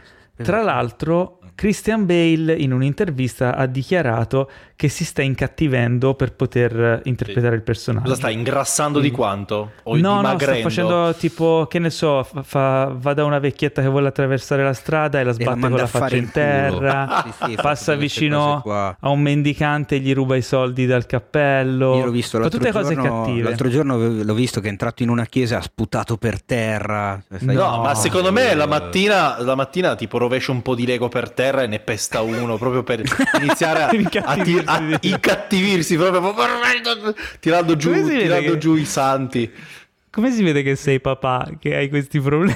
Eh, una cosa eh, che a me a Paolo non sarebbe mai venuta in sì. mente. Eh, voi siete fortunati perché prima non si è sentito. Io tutto il tempo ho la mano che deve abbassare il microfono e alzare abbassare, alzare, abbassare, alzare, perché ogni tanto quando sento un piccolo rumorino io ho paura che sia mia figlia che sta in qualche modo, vuole in qualche modo compromettere questo, questo posto. Ma io la tirerei in mezzo però per un no, saluto. Per... No, no, eh, no, no, perché sarebbe, ti, ti rovinerei tipo il podcast meglio. A chied- chiederle cosa ne pensa di Luca, se ha visto le prime immagini del film Pixar. Ma, di Luca Ma lei non, non vede l'ora, so, no, no, lei non vede l'ora che, che, esca, che esca Alien, è fissata con Alien. ah, ma veramente? No fantastico.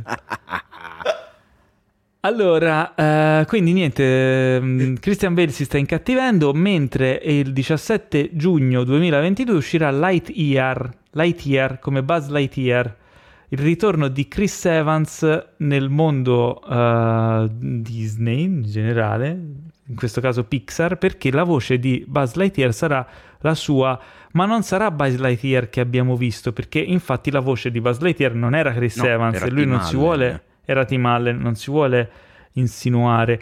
E infatti ha subito fatto un, uh, insomma, una comunicazione in cui ha detto che il personaggio in realtà sarà il personaggio umano da cui è ispirato il giocattolo di Buzz Lightyear. Cosa eh. voglia dire questa cosa?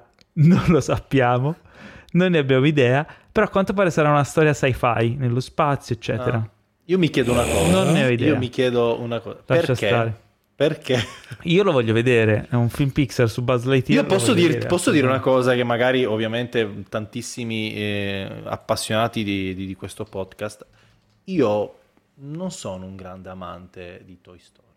No. No, da te non me lo sarei mai aspettato. Veramente. Stai e diventando prova- come Christian Bale. Perché? non ci puoi, se fai tipo, se, se fai una cattiveria, non fare il Christian Bale della situazione. esatto. Perché ti sei Andando- Christian Belizzato, Boban? Come fa a non piacerti Toy Story? Cosa Non c'è riesco. non ti piace in Ma non è che non mi piace, non mi appassiona come tanti altri della Pixar, quello sto dicendo. Cioè, ovvio che lo trovo più bello rispetto a Cars. Ah, ok. Ok. Beh, che cazzo. Eh, però no- no- non mi dà le stesso- lo stesso effetto di Inside Out, ad esempio. Cos'è questa che allora, andiamo avanti, ragazzi, che qui la lista è lunga e Ma non basta, voglio... Paolo. voglio Eh no, andiamo spediti. Allora, 2022 ci sono tre due nella data 2022, ma non sono gli unici due perché c'è un altro due, Black Panther 2, luglio, 8 luglio Black Panther 2 ritorna, eh, è stato annunciato che non ci sarà un recasting per il personaggio Per anche che dà il titolo al film. Eh, non lo so. eh, Quindi in è- digitale sì. sarà... No, no, no, non ci sarà un eh, non ci sarà più eh, T'Challa, ma eh, il suo posto verrà preso da qualcun altro, da un Ah, altro ok. personaggio. Ah, ok, re- reca- ok, scusate, avevo capito. Ok. Eh, non si sa molto su questo film se non che sarà sempre scritto e diretto da Ryan Coogler, che è una garanzia, insomma, di vedere qualcosa di valido. Eh, luglio 2022, Indiana Jones 5. Eh e sì. poi perché fanno il 5 se non hanno fatto il 4? Io non capisco. Ma questa basta con questa cosa. Forse co- porta sfortuna. Ma è vecchia ormai da dire, mamma mia. Vabbè che è un film noia. brutto il 4, Guarda, però. eh, invece- Digliela, digliela a te, o invece- digliela a te. No, stare. perché ti piace... No, aspetta, aspetta, aspetta. A te o piace il... No, attenzione. No, perché questa cosa ormai va avanti da qualche puntata. Allora, io ho rivisto-. Scusate, è, stato bello, io me ne vado. Io mi sono preso il cofanetto con Ecco, tutti e quattro i perso. film e ho detto me li rivedo tutti e quattro. E mi sono accorto alla mia veneranda età che in realtà il 4 era meglio di quanto mi ricordassi. Non ho mai detto essere un bel film, ma non è neanche questa ciofeca da buttare via come magari può essere l'ultimo Guerre Stellari. Eh, e invece tra i quattro purtroppo quello che ho trovato più debole è il 2. Basta, ho detto tutto questo. Questa cosa. Paolo se l'è legata al dito Il e ogni 2. volta mi deve rompere i coglioni. Sì, il Tempio Maledetto è molto... Guarda, Vabbè, non so da quanto tempo è che non li vedi tutti, tutti quanti. Guarda, sì, il, il Tempio Maledetto, l'unica cosa che trovo insopportabile è, è la bionda. E lo- Ma non Beh, solo, è, è- proprio in- inf- infantilino, è cacciarone. No, invece io lo trovo ah, molto divertente, molto divertente. mm, riguardo. mentre allora parliamo di questo Indiana Jones Però, 5 esatto. delle poche cose che sappiamo. Sarà il primo film di Indiana Jones non diretto da Steven Spielberg, e questo Eh già si sapeva, perché sarà diretto da James Mangold. Che insomma, Sarà il via. film, esatto, sarà già il regista di, ad esempio, Logan. Beh, Eh, e sarà anche di Le Mans 66. Le Mans l'ultimo 66, che- sì. Voglio dire. Eh, eh, Però, eh, eh. essendo il film conclusivo, a quanto hanno detto, The Final Movie eh, con Indiana Jones, che sarà sempre interpretato da Harrison Ford, e avendo appunto Mangold come regista, mi aspetto un Logan di Indiana Jones. Con questo Indiana Ah. Jones un po' abbrutito, iperviolento, che spacca le ossa, dici- questo, un- con la frusta strangola, strappa le budelle, cioè, capito? un Così, aggettivo che va di moda ultimamente, te lo immagini un po' crepuscolare. Esatto, esatto, una sorta di eh, Di Logan. giustiziere della prima. notte, un po'. Eh? Un po' giustiziere della notte. Un po', un po', Cosa c'entra? un po', un po', posso dire, posso- secondo me un po' Christian Bale. Sì, esatto, esatto, esatto.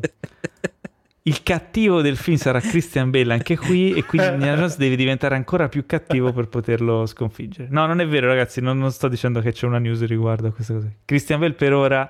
Ti immagini, immaginati in tra, tra un mese confermano Christian Bale cattivo di... Ma magari ci metterei la firma. Allora, a me la cosa Novembre. che fa strano Eh. è sa- pensare al fatto che eh, uscendo il 23 luglio 2022 il film, uscirà due settimane dopo che Harrison Ford avrà compiuto 80 anni.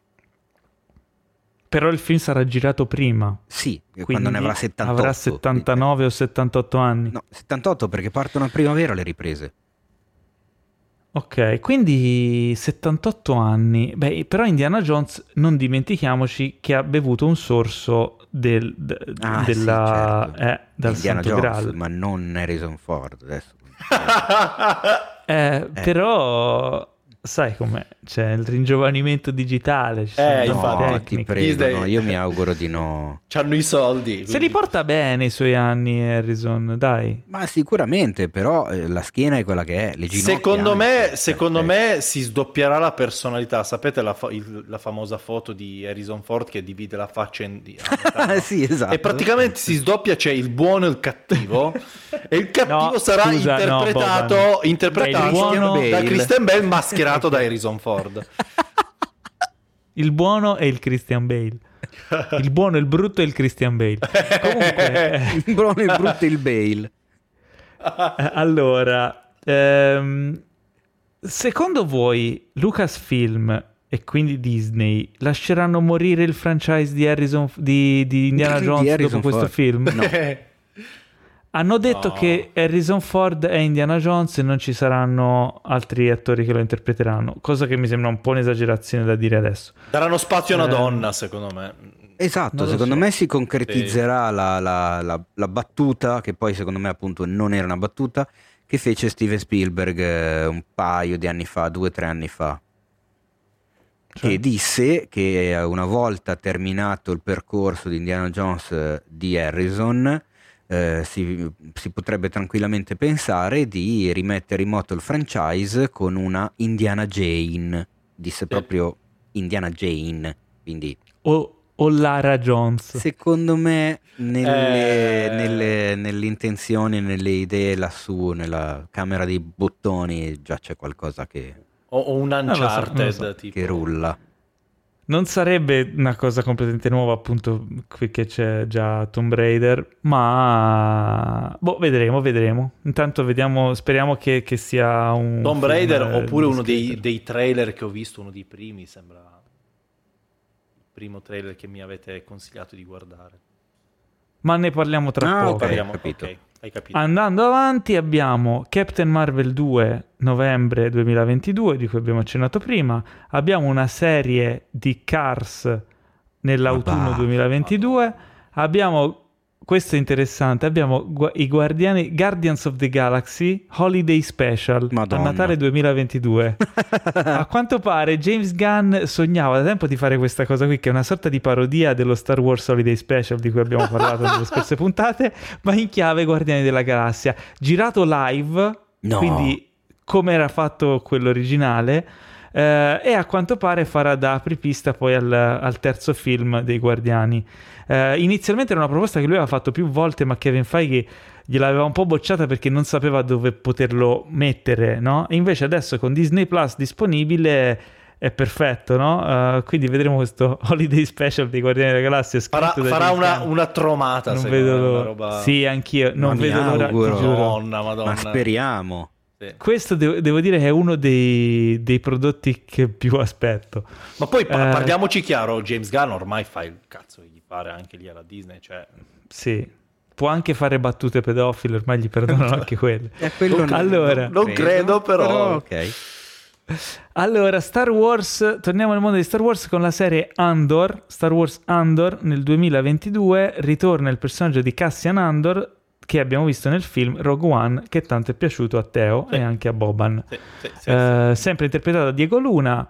C'è un, eh, un piccolo teaser eh, molto carino. Ok. Fatto da Eh, disegni, mm, quindi... sì. Sono curioso anche perché queste serie, secondo me, saranno tutte di una stagione autoconclusive antologiche, quindi perché no, buttiamocelo dentro.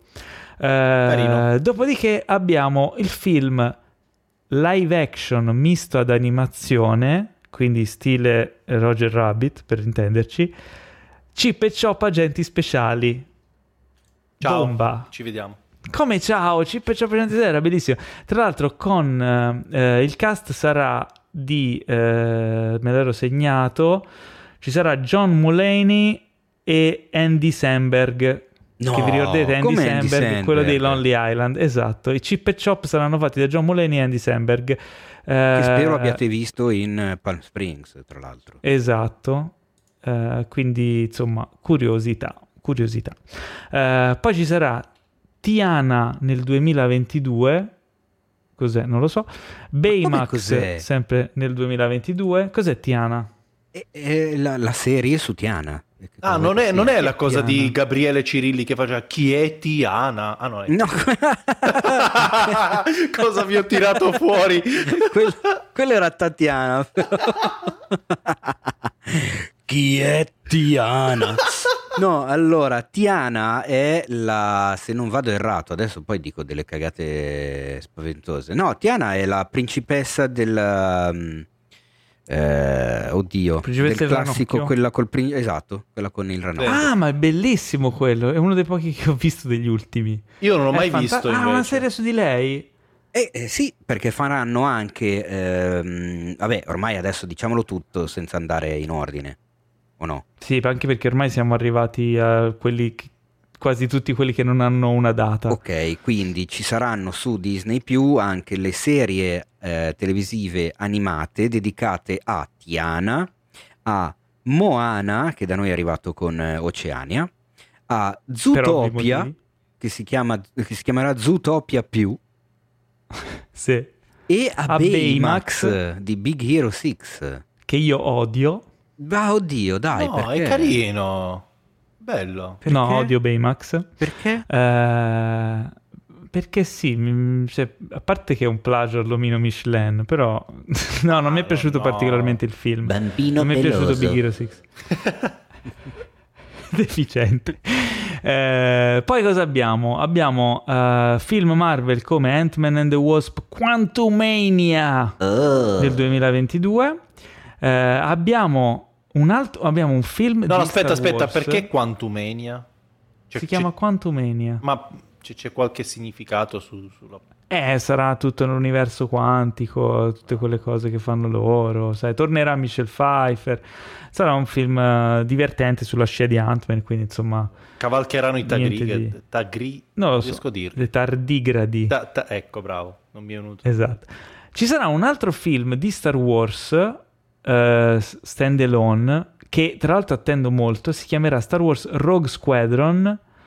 Eh, appunto di caccia guerra insomma di piloti di swing. caccia da combattimento che volano velocissimi così l'ha presentato la Kathleen Kennedy ma attenzione sarà la diretto regista... da Patty Jenkins esattamente ah, scusa ti ho preceduto prima donna a dirigere un film della... appartenente all'universo Star Wars nonché eh, insomma Patty Jenkins, che non è proprio la, l'ultima delle stronze, eh, perché non solo è la regista, come probabilmente voi saprete ormai di, di Wonder Woman e di Wonder e Woman sequel. 1984, ma per quanto mi riguarda è soprattutto la regista di quel gran film che è stato Monster con Charlize Theron eh, tutta smostrata che vinse anche l'Oscar eh, adesso al di là delle battute sul gioco di parole, però secondo me Monster con Charlize Theron e Cristina Ricci è sempre un gran bel film da, da recuperare. E, e, quindi sono molto curioso perché, boh, vediamo che cacchio, che cacchio combinano. Cosa succederà questo Rogue Squadron? Eh, Paolo? Mi viene quasi da sono commentarlo molto, con molto un bel... C'è una... Balalalala. Ma perché ti odio? Allora, no, c'è un teaser molto carino dove Adesso lei ti racconta... farò le citazioni di Baymax per tutta la certo, puntata. Adesso bene, fammene trovare un po'. Patty Jenkins in questo teaser racconta che, di essere cresciuta proprio con suo padre che era un pilota dell'aviazione e aveva sempre avuto il sogno di fare un film sui caccia, sui piloti di caccia, eh, avrebbe voluto fare il film definitivo sui piloti di caccia eh, finalmente è arrivata la sua occasione, anche se non sono proprio caccia perché sono X-Wing. E il video è molto carino perché si vede lei vestirsi da, da pilota della ribellione e andare verso un X-Wing. Molto molto insomma intrigante. Eh, ho, ho, ho, grandi aspettative per questo film, ma non tratteniamo il respiro perché arriverà a Natale del 2023. Quindi 23. quando noi quando non ci saremo già più probabilmente quando mia, figlia, quando mia figlia sarà già pronta per guardarsi tutti gli Star Wars. quando starà prendendo la patente nonno. tua figlia, esatto. Madonna. allora, un altro film Pixar annunciato è, anzi no, una serie, serie Pixar sarà Win or Lose, una serie su una squadra di softball. Di roulette. Ah no. Di softball. Ok.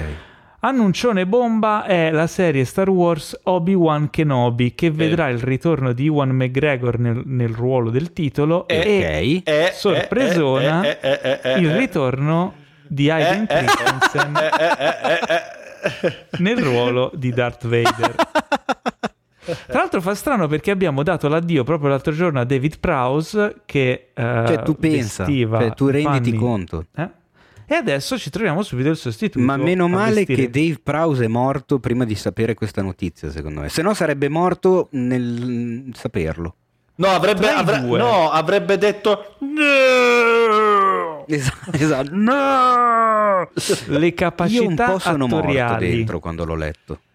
Io ma, no, io sono curioso. No, curioso di cosa? Di... Ma curioso Ascolta. di cosa? Io sono curioso, eh, sono curioso anch'io, devo essere ma sincero. Ma perché, ragazzi? Non perché so. Aiden Christen, Christensen è finito a, a girare gli hamburger da Burger King in Minnesota? Ci oh, sarà un motivo se non recita Ha avuto più. una carriera...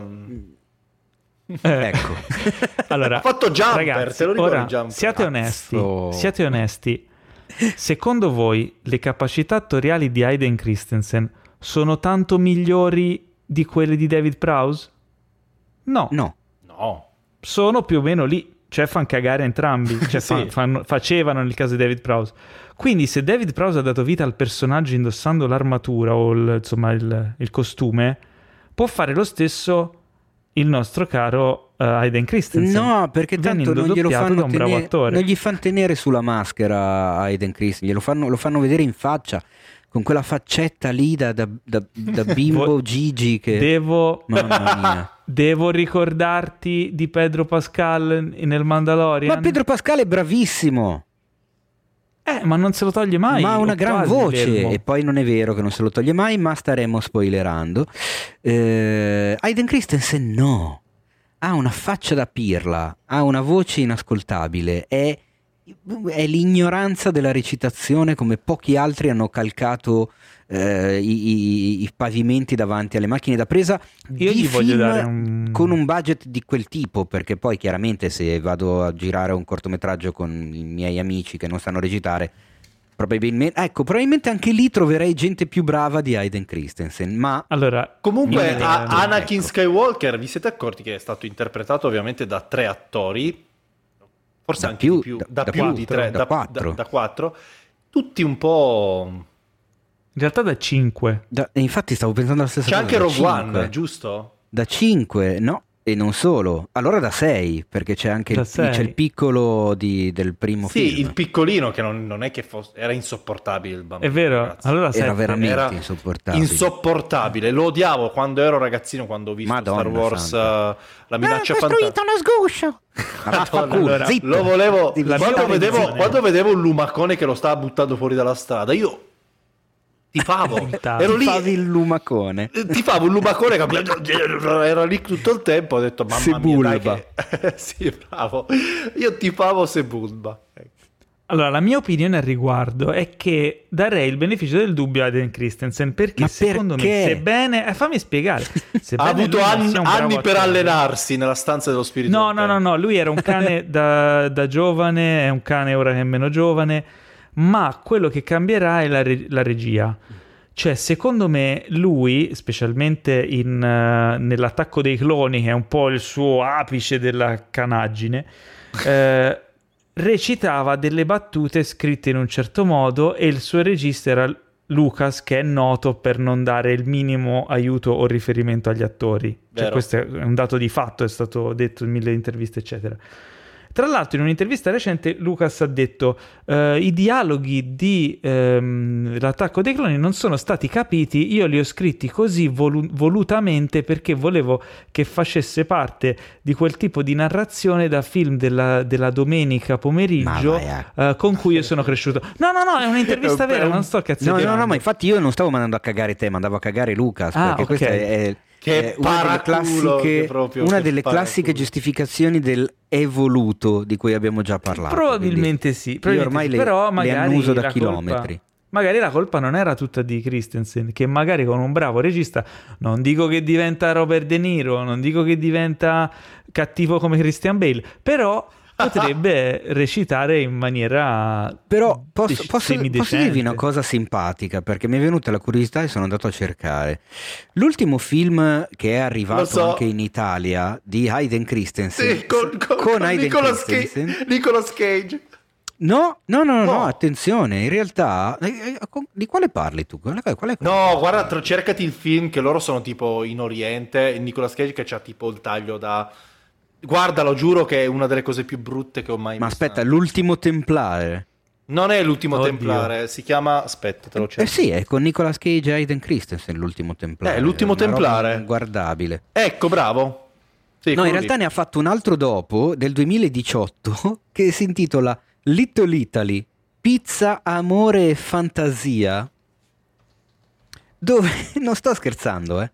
Eh, I protagonisti sono lui e Emma Roberts, c'è anche Alissa Milano nel cast e la trama eh, riguarda Nicky Angioli e Leo Campoli, cresciuti entrambi nella Little Italy di Toronto dove le famiglie gestivano insieme una pizzeria, poi i genitori litigano e fondano ognuno una propria pizzeria, iniziando a sabotarsi a vicenda, ma Nicoletta e Leo svilupperanno una relazione che cercheranno di tenere segreta ai loro genitori, quindi una sorta di Romeo e Giulietta ambientata nelle pizzerie della Little Italy a Toronto che quanto può essere assurdo un film del genere? Mi è quasi venuta voglia di vedere. Lo voglio vedere, lo voglio vedere so, perché è di Donald, voglio vedere anche il regista cosa fatto. Del 2018 ragazzi, quindi comunque questo, questo figliolo a Aspetta. 37 anni ha fatto la parte di uno che ha una relazione con una ragazza e cerca di tenerla segreta ai suoi genitori.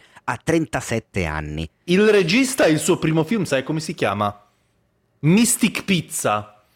No, questo... ma come Mystic Pizza? È il, è il, regista di Mystic Pizza? Sì, sì, sì. Ma stai male? Vabbè, Mystic Pizza, guarda che non era male. Mm. Io non l'ho mai visto. Giulia Roberts. Io non l'ho mai visto, io non l'ho mai... So di che film stai parlando, però il titolo mi fa, mi fa proprio sperare male. No, no, no, no, guardalo perché eh, con Giulia Roberts c'è un giovane anche Vincent Donofrio che eh, mm. ti ricorderai perché l'anno prima aveva fatto Vabbè, comunque vogliamo andare avanti che c'è ancora una lista sterminata. Ma dai, ma basta allora, io voglio vedere sterminata, finiamola qua eh, in devo correre se mi interrompe. Che, no, che ci sono le cose più interessanti. No, comunque si chiama l'ultimo templare, non l'ultimo dei templari. Non ah, ce ne frega niente. Templare. Allora, vogliamo vedere un, un, nuovo scontro tra Obi-Wan Kenobi e Darth Vader, se c'è stato in quel gap di, di, di, di storia che manca? Secondo me, boh, perché no? Bah, perché no? Vabbè. Vedremo, vedremo. Uh, sempre rimanendo in tema Star Wars, ora vi sparo tutti gli Star Wars. Uh, Rangers of the New Republic, che dovrebbe essere uno spin-off di The Mandalorian con eh sì. Cara Dune e l'altro personaggio interpretato da... come si chiama? Apollo Creed. Sì, Carl Weathers. Carl Weathers. Uh, Star Wars Ahsoka con Rosario Dawson Entrambe sono super uh, ben accolte, anche perché insomma stiamo apprezzando The Mandalorian, quindi perché no? Poi ci sarà uno Star Wars Lando su Lando Calrissian. Mm. Non si sa quale dei due attori lo interpreterà o se tutti e due quelli che l'hanno interpretato, e cioè Donald Glover nella versione giovane, oppure Teo? Billy D. Williams. Bravo, Madonna vedere se santa, ce l'avete. Che enciclopedico. No, mi è andata di culo perché mentre lo dicevi stavo dicendo come cazzo si chiama l'attore originale, non mi viene, mi è venuto in mente. No, io perché quando, quando penso a Carl Weathers inizio a, a, a, tipo, iniziano a fare i sosia che si scambiano e dicono lui l'impostore, no è lui l'impostore e quindi non capivo più un cazzo. Eh, quindi no, Lando, serie su Lando, boh, non lo so, oh, figo. Io... Sempre un personaggio che mi è piaciuto, però. Ma oddio, potrebbe essere interessante per le, come si dice, per le sue amicizie, quindi vedremo Posso... Jabba, vedremo tutto quel No, uh, per quanto è stato, quanto vi, è, vi ha entusiasmato solo? Zero. E allora Pochino. cosa volete aspettarvi da Lando? Scusate, ora parliamoci chiaro Mm. Eh, vabbè, è un'altra cosa. Boh, non lo so, io veramente la, la curiosità è a livelli minimi proprio storici. Mm. Minimi. Poi c'è uno Star Wars uh, The Acolyte, Acolyte, come si dice? Sì. Colite. Uh, che sarà un'altra serie, mh, mm, questa volta si sa poco, eh, se non sbaglio eh, non sono sicuro che potrebbe essere una serie animata, non, eh, non ricordo bene. Ne avevo letto, ma insomma c'è troppa roba. Ma, ma, ma nuove... Ti vedo preparato. una nuova trilogia? N- credo sia una serie animata. Certo. No, ancora nulla. Come no? Come no? no? Ah sì, no, è vero, hai ragione, hai ragione. C'è Però aspetta, una nuova trilogia in ballo, non hanno detto Però niente prima a questo di giro, questo... ma si sa che c'è. Prima di questo c'è un altro, uh, un'altra serie animata che si chiama A Droid Story con uh, R2D2 e D3BO. Mm. C3PO. Vabbè, sarà un po', C3PO sarà un po' più uh, orientata, penso, a un pubblico più giovane. In realtà è una serie televisiva di animazione questa qui. Mm. Sì, in animazione. Che presenterà, cioè i due droidi famosissimi presenteranno un droide nuovo che sarà poi effetti, a tutti gli effetti il protagonista della serie. Ah! Quindi okay. diciamo che secondo me loro due, Gianni e Pinotto, lì hanno un, un, avranno un ruolo un po' marginale, un po' da sorta di, di, di un po' come faceva Hitchcock, Hitchcock presenta.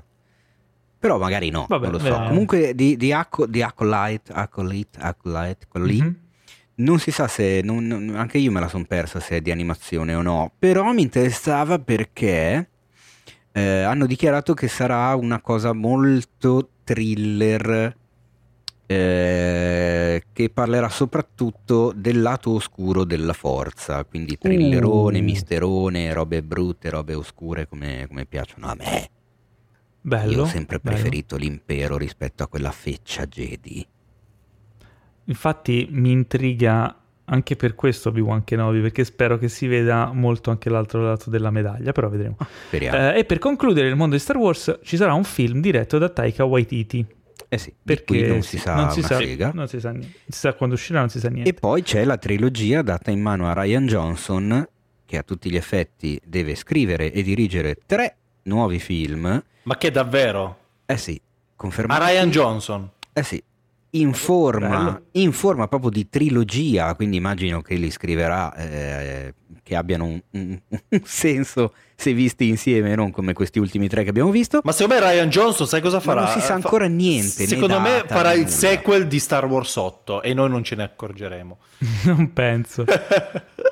Conoscendo allora, non credo chiudiamo. Penso, però la cosa mi piace. Secondo me, secondo me mm, andrà... Allora, mm. Chiudiamo questa interminabile rassegna con eh, gli ultimi annunci Marvel. Annuncio bomba è stato che ci sarà un film dei Fantastici 4, finalmente messo in mano ai Marvel Studios. Ci sarà una serie Regia animata... di John Watts. Regia di John Watts, che è già regista della trilogia di Spider-Man nuova. Uh, quindi potrebbe esserci una continuità, boh, potrebbe esserci uno Spider-Man inserito dentro, visto che nei fumetti c'è un rapporto con i Fantastici 4, chi lo sa, interessante. Fantacasting voli- al volissimo, siete d'accordo perché ho visto che sì, è esplosa sì, la rete? Sì, sì. sul fatto d'accordo. di volere John Krasinski e Emily Blunt come Mr. Fantastic e lei che non mi ricordo mai come si chiama? Eh, la donna invisibile. Ah, giusto, la donna ah, invisibile. Okay. Super, super, sono sì, sì, vi prego, Qua, assolutamente. Quanto secondo voi daranno retta a questo movimento popolare? Boh, ah, ah, anche perché essere. posso dire una cosa, non è che sono rimasti tanti attori e attrici da... da chiamare perché ormai, perché ormai se guardi tra, tra, tutto il mondo Marvel hanno chiamato praticamente tutti dovrebbero solamente e siamo rimasti solo noi dovrebbero solo chiamare noi cioè, ci vedo in effetti. Allora, potrebbero però non farlo per un motivo.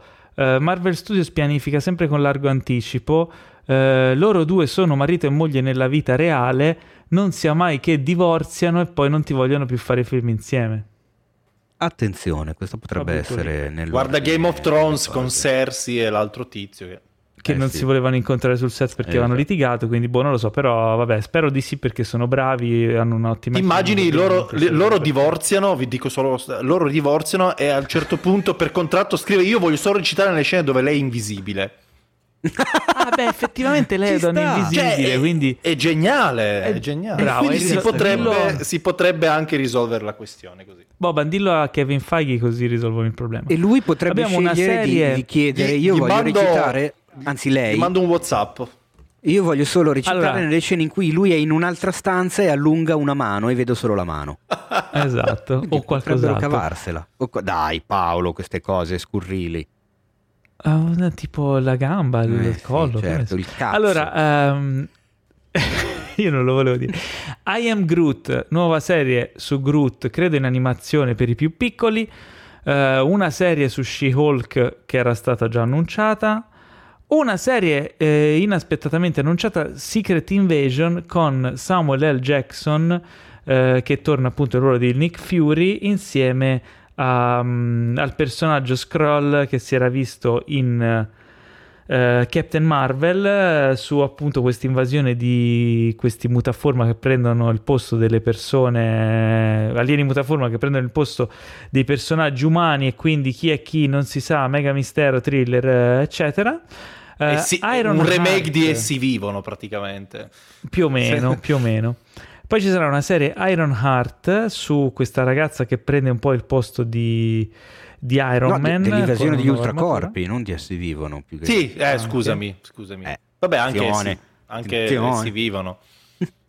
Eh, quindi niente, Iron Heart, poi eh, Armor Wars con come protagonista eh, War Machine e infine Moon Knight eh, che era già stato annunciato con Oscar Isaac. Quanto siete esaltati a- a- a- nel vedere un film su War Machine? Dai, ammettetelo. Zero. Zero proprio. Zero. Sono più esaltato su Moon Knight. Ho sempre odiato, come dicevo precedentemente, il personaggio fumettistico. Però a quanto pare la serie sarà un po' alla Indiana Jones. Eh, cioè misteri, eh, eh, mi- misticismo, eh, egittologia e cose particolari. Quindi potrebbe essere carina. Basta. Chiudiamo questa rassegna Oh, che è stata. mamma mia. inter- Grazie per essere stati con noi. Adesso passiamo finalmente a delle news che non riguardano questo delirio. Oh, E sarò Siamo breve. ancora alle news. Madonna. Tu pensa, vabbè, Siamo- però un po' abbiamo toccato anche la questione trailer, dai. Sì, Abbiamo sì, tre- infatti, sì, guarda ce la sì, siamo abbiamo tolti già- gran parte. Ce la siamo sfangata Abbiamo, guarda, giusto tre news per toglierci questo sapore di Disney dalla bocca. Eh, abbiamo, vabbè, eh, il film Un altro giro con eh, Mads Mikkelsen di Winterberg ha vinto agli European Film Awards 2020, è stato un trionfo, quindi un- lo atteniamo ancora un di più. trionfone perché si è portato a casa miglior film, miglior regia, migliore attore, ovviamente per Matt Mikkelsen. Abbiamo e perso Teo. sceneggiatura a sempre a Thomas Winterberg. Miglior che film, miglior che regia. tra i vari, tra i vari premi che Miglior poteva portarsi a casa, si è portato a casa i quattro più importanti. Noi italiani avevamo un bel po' di nomination a Martin Eden, volevo nascondermi e favolacce, ci siamo portati a casa soltanto, tra virgolette, eh, fotografie e costumi per volevo nascondermi, che comunque male non Vabbè. fa, eh, va Meglio che però niente. ce ne stiamo, ecco. Questa news molto carina. Allora, aspetta, prima c'è Emma Stone che sarà in una serie TV comedy diretta dai Safety Brothers. Si intitolerà The Curse, la maledizione. Esattamente. Io- Sappiamo altro? No. Non sappiamo praticamente un cacchio di nient'altro, cioè, a parte il coprotagonista che è Nathan Fielder, eh, la serie sarà per Showtime, eh, quindi Ah, ok. sappiamo già che avremo davanti tipo 8-9 stagioni di cui le, le prime due molto belle, le altre completamente inutili. ok. Eh, Come chiaramente da mission aziendale. Esattamente. Sarebbe E- peggio il contrario, tipo. E, e ba- e ba- e basta fondamentalmente. Ok, Quindi i registi di Diamanti Grezzi e iTime eh, ha una serie TV comedy con Emma Stone. Boh, Ok. io sono molto curioso. Eh, Zack Snyder ha detto che probabilmente il suo Snyder Cut di Justice League potrebbe arrivare anche al cinema e potrebbe essere rated R. Va bene, ok, siamo d'accordo, faccelo vedere, poi ne parliamo. passiamo oltre. Chiuderei la rassegna delle news con Tom Cruise che ha fatto una cosa fantastica. Io l'ho amato stamattina. Anche io. A quanto pare sul set di Mission Impossible, del nuovo film di Mission Impossible, c'è stato qualcuno che ha un po' cazzeggiato, e cioè ha preso alla leggera le norme anti-Covid, mettendo a rischio la produzione. In realtà a quel punto si, si sa realtà... chi è stato, cioè nel senso erano due o tre persone che stavano parlando a meno di un metro e mezzo di distanza. Senza mascherina? No, con la mascherina. Eh, non si fa. No.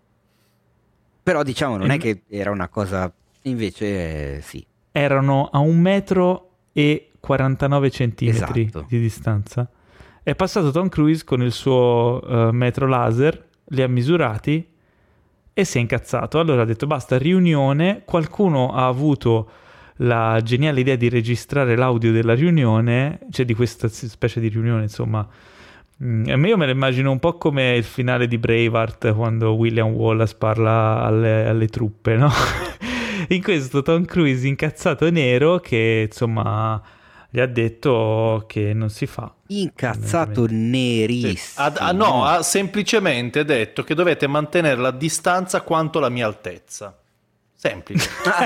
e, e si è sdraiato in terra. Si è sdraiato in è terra. vero, non aveva usato il metro laser, è passato tra i due, si è sdraiato in terra e ha visto che erano esatto. tipo un centimetro meno della sua altezza. No, allora la, no, comunque... la, la, la, news l'abbiamo data anche noi sul sito, tra l'altro la, l'ho data io stamattina e mentre la scrivevo volevo tanto bene a, al Tom perché secondo me ha fatto bene. La, la cosa allucinante è che si è incazzato veramente di brutto, nella news potete trovare il video dove si sente proprio tutta la registrazione, sono tre minuti di Tom Cruise incazzato nero eh, non ho mai visto nessun film incazzato così. No, non l'ho mai, vi- non l'ho mai sentito recitare bene così.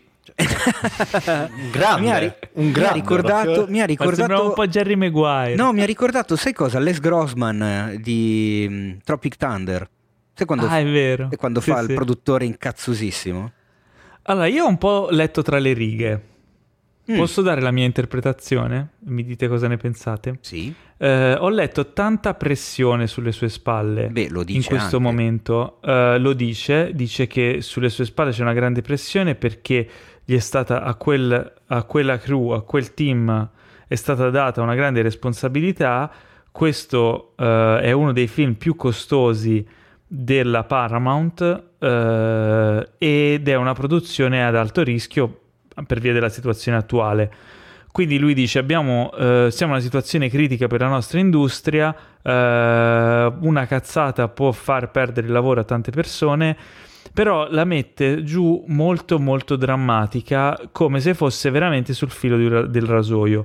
Considerando il fatto che la Paramount è la major eh, più piccola, tra virgolette, eh, e che un Mission Impossible ha dei costi enormi e ha insomma mh, mm, un suo fallimento a livello commerciale potrebbe davvero fare dei danni enormi alla, alla Paramount. Mm. Il tutto mi, mi, fa accendere un po' di, di campanelli d'allarme, nel senso potrebbe essere che alla fine di tutto questo periodo disastroso per il mondo del cinema qualche major o una in particolare che potrebbe essere proprio la Paramount sia veramente a rischio. Ma perché la Paramount Ora... non ha ancora trovato, diciamo, un'ancora di salvataggio eh, beh, sicura come hanno fatto tanti altri. E quindi potrebbe non essere non ha un franchise forte eh, altri, e, quindi, e, quindi, potrebbe essere un cancelli nel, uh, del cielo uh, questo, questo questo... Ma non dico questo fin qui, però diciamo che tutto il contesto generale è molto La spesa è grossa. Io adesso non so quanti so, però a quanto pare è il Mission Impossible più costoso mai fatto e poi l'hanno iniziato prima della pandemia. Esatto. Non è che si, si aspettavano che arrivasse tutto questo e il film eh, era già cominciato, cioè hanno già, lavora- hanno già iniziato con, lavora- con, la lav- con la lavorazione, giustamente non è che le possono uh, troncare eh, perché poi sarebbero state i soldi che hanno buttato via sarebbero buttati via e basta e o, o, si va avanti oppure si deve capire come risolvere la situazione e in quel momento secondo me già il film costava tantissimo e in più hai tutta la pressione della situazione attuale ovvio che non, è, non la vedo bene. Mm. Cioè, se, se poi so, fa, se fa, la, se fa la fine eh. di Tenet... Beh, cioè, Tenet in realtà poi non è stato questo no, disastro, voglio non dirti, è stato quello che si aspettavano. Se, se però... diventa un continuo tira e molla, no? cinema sì, cinema no, cerchiamo di capire come va a finire. Non dico che non, che, che non sarà un successo il, film, il prossimo film di Mission Impossible, però c'è sempre un però. Quindi, insomma, chiaramente sono nostre supposizioni, però insomma la reazione di, di Tom Cruise è stata emblematica. Vuoi aggiungere qualcosa, Teo? Mm, bah, vorrei aggiungere che... Boh, cioè che l'ho sentito bello partecipe, bello incazzoso e ha messo sul piatto un sacco di cose, non ha messo sul piatto soltanto se stesso. Probabilmente lo ha fatto... Non so quanto calcolo ci sia, ecco, in un'esplosione di, in- di incazzatura così, quindi mi è sembrato Sincera. Abbastanza sincero, insomma, sì. ci, ha, ci, ha, messo dentro, non siamo noi che stiamo rischiando il culo più di tutti, ma quelli che stanno perdendo la casa, quelli che stanno perdendo il cibo da mettere certo. in tavola, i soldi per mandare a scuola i figli. Quindi, Giustamente. Dai. Però, insomma, fatto... è stato interessante vedere Tom Cruise nel, nelle vesti di produttore, insomma, avere un, un piccolo... Uh, sbirciare un pochino no, nel, sul set e vedere quello che succede e come lui Ma se, è capace di tenere. Secondo me in tanti set eh, in questo periodo ci sono situazioni del probabile, genere. Probabile, sì. Però sai, Tom Cruise è una figura che ha un altro... Eh, insomma, da noi è vista in un altro modo, no? è un attore iconico.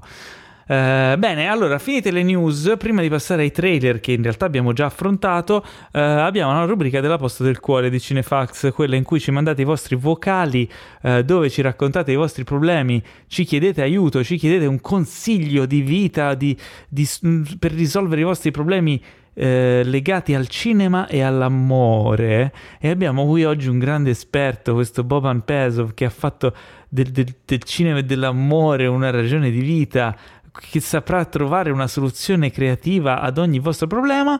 Eh, Teo, abbiamo un, uh, abbiamo un messaggio o più di un messaggio dei nostri ascoltatori? Ovviamente sì, ce l'abbiamo. Oh, beh, e ne abbiamo anche più di uno. Dimmi da, da, chi, chi, chi vuoi, da, chi, vuoi, iniziare. Allora, io partirei dal primo. Dal primo? Non sì. dal secondo? No, al primo mi piace andare in ordine. Cazzo, l'ho cose. preparato sul secondo. Eh, vabbè, dai. Va bene, allora partiamo no... dal primo. No, Ci ero scrive... preparato sulla seconda guerra mondiale, no? Peccato. Ci manda un messaggio Vai. tlintarsi. E sentiamo ah. cosa, cosa ci racconta.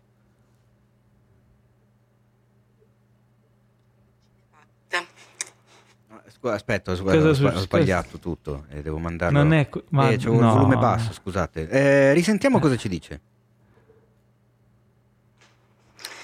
Buongiorno Cinefact. Ciao. Ah, ma allora non ero solo io, effettivamente il primo messaggio finiva qua, aspetta perché c'è l'altro. No, eh, basta, va bene. Buongiorno. sì, è un buon è, un, è notte in realtà, però. Buongiorno Cinefact. Eh, vi contatto perché ho un problema con mio marito. Allora, io amo piangere durante i film, è catartico e divertente. Anch'io. Beh, mio marito mi prende in giro da sempre per questa cosa. Vabbè, piango un po' per tutto, però fa niente. Ma Sono anni che tramo anche adesso sta e cerco un film per farlo piangere seriamente. E ho provato con uh, Cicco, dato che lui ama tantissimo il nostro cagnolino, e dopo aver pianto con la mia amica mentre ripetevamo la trama di Acicco per vedere se era idonea, gliel'ho messo su e lui non, ha, non si è smosso. E niente, le ho provate tutte, non cede, però ho bisogno che lui pianga durante un film per capire che esperienza meravigliosa sia e per provare che non è un cyborg, cosa di cui ho dubbi dopo l'esperienza a Cicco. Beh, Mm. Aspetta, aspetta, aspetta c'è, c'è, c'è, la conclusione. Complimenti per il podcast, ah, siete okay. bravissimi, divertentissimi, preparatissimi, eccetera. E complimenti davvero. complimenti per la trasmissione. Che ce l'ha po- fatto un po' in sospeso sul finale. Po- posso? Vai, vai. Bob. Allora, io sono uno che non piange quasi mai. Cioè, raramente mi commuovo con, con un film. Eh. Però devo essere sincero che più di una volta mi è capitato di commuovermi, e sono sincero, con Inside Out. Ma mi sono proprio Inside commosso. Out? Mi sono commosso, giuro. Beh, con Inside posso, Out. Posso dire solo una cosa su Inside Out. Bing Ma per Bong. Bing Bong?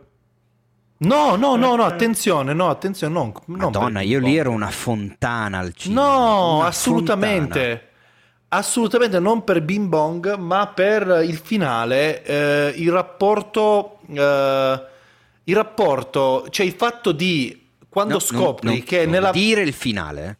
No, allora ok. Ti permetto di dire. Ma, chi, ma, se, ma gente che ascolta i Cine, Cinefx e non, non ha mai non visto... spoilerare. Vabbè, allora niente. non Sul finale, sul finale mi sono commosso, va bene? Non ho detto nulla. Beh, tutti i film Pixar commuono nel finale. Beh, no, Ho capito. Up, Up ti fa piangere dopo 5 minuti. Eh sì, Up ti fa Ma anche piangere. nel finale. No, devo dire, Inside Out per, per un- per uno cinico e forse un, un po' più freddo, devo dire che Inside Out è, il, è il- diciamo, il film giusto. Mm. Mm. Io invece direi un'altra cosa. Eh, l- la commozione è una cosa molto personale, quindi dipende dalla persona. Quindi direi, eh, se, a lui, se lui ama il cinema, fagli vedere Nuovo Cinema Paradiso. Ecco, se lui bravo. ama i robot, fagli vedere l'uomo bicentenario. Se lui ama la Mm. famiglia, fagli vedere Coco. Eh, È vero, Mm. anche Coco, ma non mi ha commosso tantissimo. Minchia, Coco, io cioè, piangevo anche fuori dal cinema. No, guarda, io, boh, non so. Ma allora, ehm, la- la- la- cioè, per esperienza personale io piango molto, cioè io sono proprio un piagnone e in casa, nella coppia tra me e la Chiacchi, sono io quello che piange di più davanti ai film, lei l'ho vista raramente commuoversi. Come hai detto tu Paolo, il pianto, l'emozione è molto soggettivo, quindi bisognerebbe capire il marito della nostra ascoltatrice per cosa si commuove, perché all'inizio del suo messaggio io avevo pensato a Io e Marley, non so se avete visto... eh, Mm, no. Sì, quello della quello della- dello studio Ghibli? quel- eh? No. No. No, no, mi sto sbagliando con No, è un, film, è un film, mm, eh, una commedia drammatica con Owen Wilson e la Aniston, ma succede una roba che secondo me soltanto i sassi non piangono veramente tantissimissimissimo su quel film lì. Ma se lui non ha pianto con Achiko, probabilmente non piangerà neanche con e Marley. Allora bisogna capire che cosa lo muove, cioè che cosa gli spinge. Allora, i cani no. Eh, altre cose no, magari storia di un matrimonio, che tra l'altro è anche abbastanza recente, bello da vedere, No, non è facilmente così trovabile. strappalacrime. Eh? Non è così strappalacrime. Eh, Anzi, insomma, Ti, ti tiene in Cioè- tensione più che altro. Cioè, diciamo che se lì si commuove, forse tra voi mi preoccuperei, so. no, perché Forse non è il ma è caso. sempre lì, se ti identifichi e se empatizzi con uno, con uno dei protagonisti, Diciamo che se- piangi, allora- cioè, dai. Eh, amica nostra, ascoltatrice omuncola, ti vogliamo tanto bene. Cerca di farlo piangere in qualche modo perché se non piange proprio con nessun film vuol dire che non ha empatia e quindi potrebbe essere un serial killer. Io non vorrei che insomma fosse questa evenienza anche perché non vogliamo perdere una nostra ascoltatrice. Eh, Non quindi so, oppure, oppure fagli guardare Seven a questo punto, magari si mette a piangere per... No, poi si stimola magari. no, Capisci? no, si mette a piangere perché è il killer lo... Eh, Quindi niente, questo era il nostro consiglio. scelta di Sofì. Spero che... Vabbè, possiamo andare avanti all'infinito. Your Name Siamo- potrebbe essere anche un film che potrebbe... Oppure fagli ascoltare la nostra lista di roba Disney di oggi, Bambi. magari quella si, si commuove. Bambi. No, no, eh. No. Abbiamo un altro messaggio, Teo? Dumbo. Sì, abbiamo un altro messaggio e ce lo manda eh, il simpaticissimo Mattia Grossi Official. No, Mattia Grossi Unofficial. E ehm, la introduce dicendo un dramma vero per la posta del cuore. invoco il vostro aiuto. Quindi ragazzi mi raccomando, attenzione e date forza, date voce a tutta la vostra capacità consigliatrice. Vai. Buonasera Teo, buonasera Paolo, buonasera ospite. Questa più che una posta del cuore è una posta dell'amicizia perché io ho un mio amico che ha 29 anni ma è intrappolato negli anni 70 perché vede le serie ancora come se fosse Lessi o La casa nella prateria.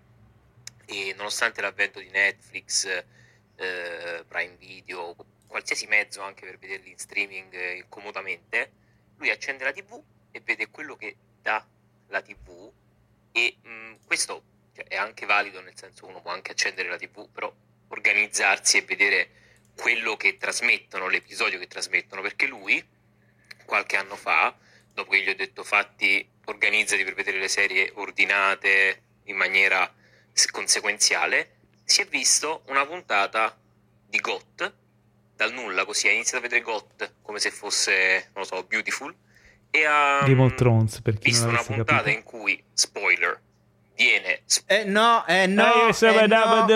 Eh, che cazzo, Eh. eh, non si può fare così. Ci Mattia. voleva fregare il nostro amico Mattia. Attenzione, eh, però c'è Eh, un altro audio facciamo? che io adesso non posso sentire. C'è un terzo audio. e eh, niente praticamente eh, lui si è rovinato una serie intera perché già sapeva degli eventi chiave per vedere le, le- le stagioni così come vengono le serie tv così e quindi vi chiedo come faccio a fargli capire che è cambiata la fruizione che si può pagare Netflix 2-3 euro al mese com- cioè, dividendo il costo e vedere le serie come Cristo comanda senza rovinarsi poi delle, delle esperienze? Grazie. Mattia, Ciao, tu Giulio. dici che se l'è rovinato. per te. Spero che Ah, Giulio, ti possano aiutare almeno loro. No, Giulio ha ragione, faccia come gli pare. Tu Proprio dici che se l'è così. rovinata, ma non è vero. Studi scientifici hanno decretato che in realtà sapere le cose che succedono poi non necessariamente rovina No, l'esperienza. allora aspetta Paolo, questa cosa degli studi scientifici tu continui a portarla avanti come se fosse una cosa per forza vera per tutti, ma gli studi scientifici mh, ogni tanto cioè, generalizzano un pochino. Io ti ricordo che c'è la- una legge della statistica che dice che se io ho mangiato due polli e tu non ne hai mangiato neanche uno, per la statistica ne abbiamo mangiato uno a testa, ma io sono ingrassato e tu stai morendo di fame, quindi non è sempre vero quello che, che- che- che si può stabilire con dei numeri e con degli studi. Poi bisogna poi andare a vedere la soggettività delle cose. Magari questo Giulio ha effettivamente provato un grande dispiacere, più che altro mi chiedo che cosa abbia capito se si guarda una puntata a caso di Game of Thrones, tra l'altro una dove succedono delle cose eh, per lui non saranno Sì, neanche state delle cose eh, perché non li conosceva nemmeno i personaggi, quindi dice "Ah, è morto Tizio, bene". Appunto, potevano Beh, essere anche, ma magari pensa che siano solamente dei personaggi secondari.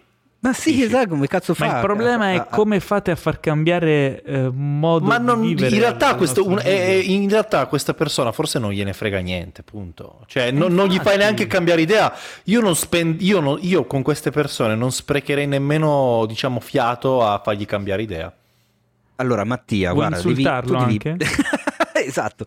Eh, devi, devi- manda un me- adesso qua- mentre ascolti questo Mollalo. mentre ascolti questo nostro podcast, eh, appena avremo finito di consigliarti quello da fare, fallo. Tu gli mandi un vocale su WhatsApp e gli anzi no, guarda, adesso me- manda indietro un pochino il podcast e mandagli questo vocale. Giulio ci ha mandato un vocale Mattia per parlarci di te, del tuo problema che guardi le serie un po' così a casaccio.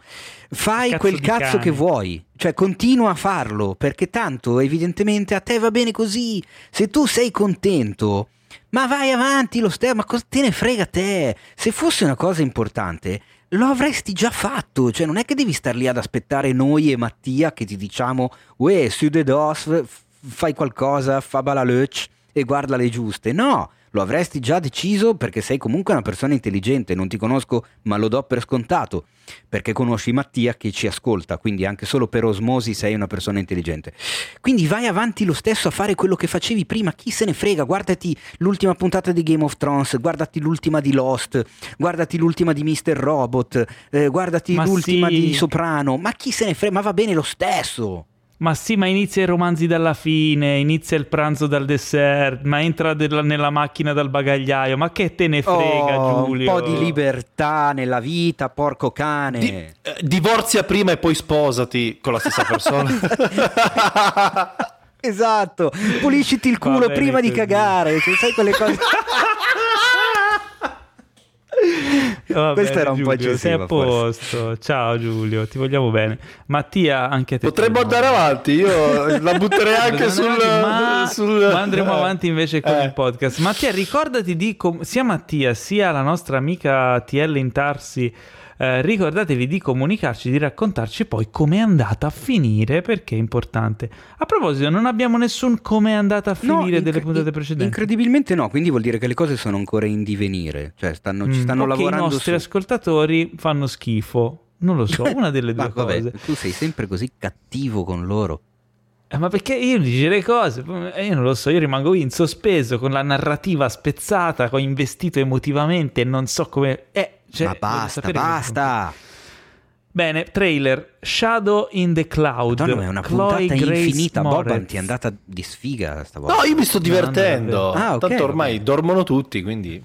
Ma eh, guarda, Boban, devo dire la verità, tiene botta. È ancora sveglio. A quest'ora, che ne so, Pietro Baroni lo vedevamo già tipo con l'occhio a mezz'asta che sbavava. Che lui, Enri- voi non lo sapete, ma e... Pietro si addormenta sempre a metà delle puntate. Enrico con, la, con, la, con la, bolla in bocca, sai come nei cartoni animati giapponesi. Sì, e invece, invece Boban, eh, Boban è arzillo. Ma andiamo spediti. Shadow in the Cloud è un film fuori di testa con Chloe Grace Moretz che... Eh, che guida un aereo da guerra strano. Indiana Jones, ho detto lo, prima Indiana Jones. Ma... Te lo dico io chi è. Lei interpreta Maud Garrett, assegnata sì. al trasporto di un pacco segreto su un Boeing B-17 Flying Fortress, un mostro del cielo di quelli con tanto di pin-up a decorazione. La sua presenza sarà subito resa ostile dal cameratismo militare e altamente testosteronico di bordo, ma la situazione escalerà velocemente in una serie di eventi improbabili, dall'attacco di forze militari ostili e presenze a bordo ripescate da vecchi miti degli albori dell'aviazione. Che figata. Eh? eh? Testosteronico, tra l'altro, ma la regista è una donna, eh sì. Roseanne Liang. Eh sì. Uh, il film è fuori di... Mi sembrava un po' mm, uh, Sucker Punch per quanto è fuori di testa. Sì, e gli effetti visivi, io ho visto, non so, magari io spero che dal trailer migliorino, mi migliorino qualcosa, perché ho visto alcuni effetti visivi che erano un pugno nello stomaco, quando le... No, dai, quando cade... le righe. No, aspetta, quando, quando la, la, vedevo calare giù dal... Uh, dall'aereo che cade che ci sono le fiamme sotto mi ricordo no c'è allora c'è, la spiego un attimo perché era, era, una delle scene più divertenti del trailer. C'è una scena in cui lei cade dall'aereo sì dal portellone eh, dell'aereo sotto. Dai. e sotto di lei c'è un altro aereo che però esplode l'esplosione la risbalza in su e lei rientra nell'aereo di allora, allora scusami così, scusami. cioè, mi sembrava cioè veramente un po' la Robert Rodriguez. No, perché tu non sai chi è lo sceneggiatore. Allora, eh, quella che ti ho letto è l'inizio, e potevi anche capirlo dalla situazione escalerà, mi fa morire quando ha queste... Eh, lui vivendo in Irlanda ogni tanto parla in inglese ma lo scrive in italiano. Dioguardi. Alessandro Dioguardi ha visto Shadow in the Cloud al Toronto Film Festival di quest'anno, il 2020. Ah. E infatti su cinefx.it c'è già la recensione del film con la uh. cara Chloe Grace Moretz. Uh-huh. Positiva o negativa? Eh, a metà. Eh, allora, Mix. la sceneggiatura è di Max Landis, che è il figlio del caro John. John. Ed è clamorosamente assurda, carica e, e folle. E alla fine il nostro amico Dio Guardi dice che comunque il film vale la pena di essere visto, sia per la buona realizzazione, sia per la folle idea di base che porta il plot verso un'escalation di eventi assurdi e per certi versi dannatamente divertenti. Il trailer è divertente. Quindi io al di là Boban che sono d'accordo che ci possano essere Io l'ho guardato Ci sono delle imperfezioni, quello che vuoi, vabbè, però l'inventiva che c'è nelle, nelle scene secondo me è figa. Ah, vedremo. Vedremo.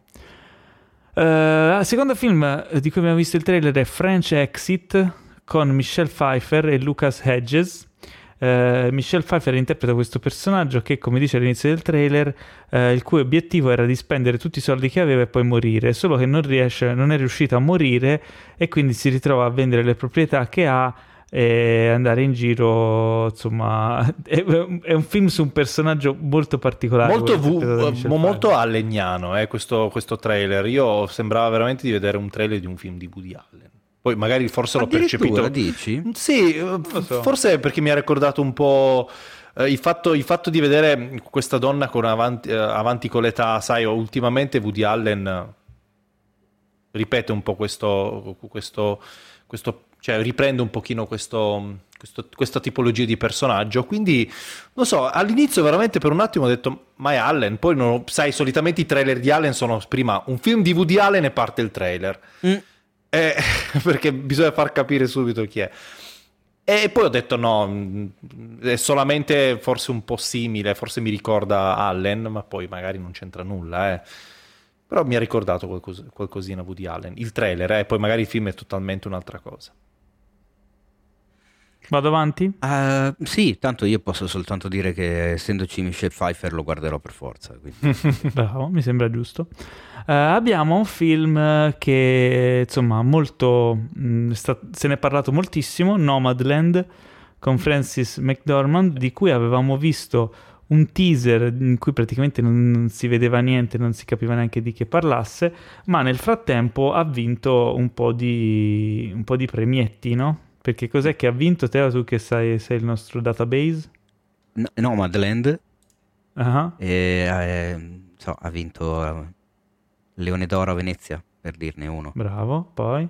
Beh, che cazzo, direi basta quello. ha vinto un sacco eh. di altri premi. Vincerà l'Oscar. Ha vinto, ha vinto sì. un sacco di altri premi. Ha vinto la, la, la, il premio del pubblico a il... Toronto. Però voglio sì, dire, insomma, Leone d'Oro basta e avanza. È stato uno dei film più apprezzati a Venezia, eh, appunto. Sembra e, molto mm, documentaristico, non so se avete... Ma in, sì, infatti, eh, allora, la storia mh, mm, racconta di questa donna ormai eh, di, di mezz'età che mh, mm, decide di, eh, dopo aver perso eh, il lavoro, eccetera, decide di, di darsi un po' una vita da nomade, quindi inizia a girare per l'America occidentale, eh, appunto come una nomade dei giorni d'oggi e inizia a conoscere varie persone, a fare vari lavori, se, il film segue un po' questo personaggio e mh, mm, si trova ad avere a che fare anche con altri nomadi. E i personaggi eh, degli altri nomadi sono interpretati in realtà da persone che sono ah, veramente okay. dei nomadi. Per questo ti dà quel senso di documentaristico. Eh, il film è diretto da Chloe Zhao e beh, mh, mm, già cioè, guardando il trailer si capisce che c'è un'interpretazione di Francis McDormand eh, incredibile. Sì. Che è un film sicuramente che ti apre un mondo e che è toccante, eccetera. E vabbè, nella lista sicuramente, insomma, cosa... cos'altro vogliamo dire? Fotografia molto bella. Eh... Nomadland, guardatevi il trailer. Mm, c'è poco altro Mi da aveva aggiungere. conquistato già con il teaser di lei che camminava in sì. mezzo alle roulotte e basta. Cioè, proprio Assolutamente. quella roba lì. Uh, chiudiamo con quello che per me è il trailer della settimana. Sto parlando di Nobody, eh, film con Bob Odenkirk e Christopher Lloyd, eh, diretto da Ilya Naisholler, che già aveva diretto Hardcore Henry, eh, che non so se lo ricordate, certo, era, era, quel film action sì. tutto girato in prima persona, un po' disturbante in termini di motion sickness. Eh, io, odio vi- è... io, odio, i videogiochi in prima persona, figurati i film. Quindi. Ma a... Beh, poi visto al cinema era veramente strong. Ma attenzione, prodotto da David Leach. È scritto da Derek Kolstad e loro sono i, un po' i, quelli che tirano le fila dell'universo di John Wick. E in effetti, Infatti il film in effetti eh, è un film action alla John Wick, anzi di più secondo me potrebbe essere, non so se è stato ufficializzato o annunciato, ma potrebbe essere ambientato addirittura nell'universo di John Wick. Ah, Potrebbe. dici che Lo il sai? lavoro di lui potrebbe essere quello là? Eh sì, perché si tratta, si tratta della solita storia di questo personaggio, padre di famiglia, viene messo in una situazione di violenza, una situazione difficile, lui eh, si comporta come farebbe un qualunque padre di famiglia, se non che viene eh, sbeffeggiato un po' da tutti che gli dicono ah se c'ero io lì gli avrei fatto il culo a questi qui che hanno fatto irruzione in casa tua finché non si trova davvero a esplodere, e nel senso che si capisce che questo personaggio di Bob, Bob Odenkirk ha un passato in realtà eh, tutt'altro che tranquillo. Un'istoria e- vi- violence eh, un po' più Esatto, comico. Un history of violence, un John Wick, eh, fami- un John Wick padre di famiglia e quindi il degenero. La cosa particolare è vedere Bob Odenkirk in questo ruolo e devo dire, non so voi, ma io devo dire che è super credibile. A me è piaciuto un casino, fa anche un po' ridere pensare che sia Bob Odenkirk, Bob Odenkirk a questo giro che Breaking Bad. Per- Infatti, per- è vero. Perché alla fine quello fa. Però mi è piaciuto un sacco, eh, cioè, anzi mi sono anche stupito del fatto che mi sia piaciuto un sacco, perché leggendone ho detto, vabbè, che cazzo, la fotocopia di John Wick, però con Bob Odenkirk. E non me lo vedo tanto, in realtà... ci- cioè, che cazzo, sono, sono veramente curioso di vedere come l'hanno, come l'hanno messa giù. Come sempre il solito discorso che, che facciamo, non è tanto il cosa, ma il come che mi incuriosisce sempre. Mm, e io sono sempre più convinto che sia ambientato nell'universo di John Wick. Tra l'altro ho notato un particolare adesso. La, co- la locandina di Nobody, che in italiano si chiamerà Io sono nessuno, No, giura. raffigura... Hanno dato il Sì. titolo italiano. Sì, c'è il titolo italiano, Ma Io sono nessuno. Eh, la, la locandina raffigura un primo piano di Bob Odenkirk circondato da pugni, che viene preso a pugni. Non so se vi ricordate, ma la Eh, locandina del primo John Sì, Wick era un è- primo è piano praticamente uguale. di John Wick rico- circondato da pistole. Eh sì, che tra Quindi è l'altro, praticamente la stessa locandina, Sì. con i pugni al posto delle pistole. che tra l'altro anche, anche quella era una, una citazione. Ah? E tra l'altro, no, era comunque era, mm, era John Wick 2, caro. Non era John Wick 1. Ah, era John Wick, Eh ok. sì. Ed era una citazione a? Era una citazione, adesso te lo dico, a, mm, a un poster di un film, era, era identico. Eh, l'immagine era di Harold Lloyd. Eh, Ok, no, il film si chiamava. Two Gun Gassi ed era uguale. Lui in mezzo con tutte le pistole intorno. Il film era del 1918. Quindi di un secolo. Eh beh, minchia, Harold Lloyd. È presente chi è Harold Wow. Lloyd? Il No, comico. no, non ce l'ho presente. Dai, quello che nel- c'è il film famosissimo dove lui rimane appeso alla lancetta dell'orologio che sembra cadere. Ah, che si vede capito, anche ho all'inizio di. Ritorno al futuro. Che c'è Sì, sì, una- sì. un orolo- uno degli tanti orologi nella stanza che, che c'è proprio Harold Lloyd. Ecco, Posso dire una cosa? Posso dire una cosa? Vai. Eh, guardando la, la copertina di John Wick 3, ora magari è solo un...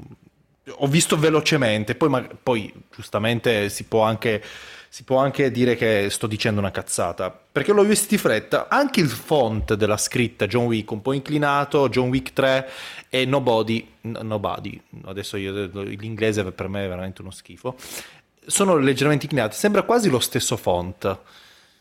Può essere una casualità simile, eh, non, non dico lo stesso, però magari un po' simile. Che sia una No? casualità, però la vedo dura. eh. No, beh, diciamo che le- gli indizi sono tutti lì. Eh. Vedremo, vedremo. Sì, ma Siamo poi la, la- la fotografia, ragazzi, è quella, cioè nel senso, vedendo il trailer No, beh, sembra... eh, cioè potevo sono metterci... loro, eh le sì, eh, sono loro. quindi, anche, insomma. anche quell'action c'è, che c'è... mh, Mm. Accennavo che c'è Christopher Lloyd che interpreta il padre del personaggio di Bob Odenkirk. E comunque a me rivedere Christopher Lloyd sullo schermo è sempre un piacere. Dovevo dirlo. Eh, a questo punto, niente, concluderei e passerei alla sezione recensioni. Ah, Ok, allora abbiamo quattro recensioni in questa puntata. Uh, apro io con The Prom. The Prom è un musical diretto da Ryan Murphy che trovate su uh, Netflix. Uh, nel cast ci sono, come ho detto in apertura, Meryl Streep, Nicole Kidman, James Corden, e il bravissimo eh, Andrew Reynolds. C'è anche Kerry Washington, insomma c'è un cast di tutto rispetto. Dicevo, è un musical in tutto e per tutto ed è la, l'adattamento cinematografico di un musical di Broadway. Uh, allora, cosa dire di questo film? Se vi piacciono i musical, mm, fateci più che un pensierino, insomma, è, un, è un musical molto divertente.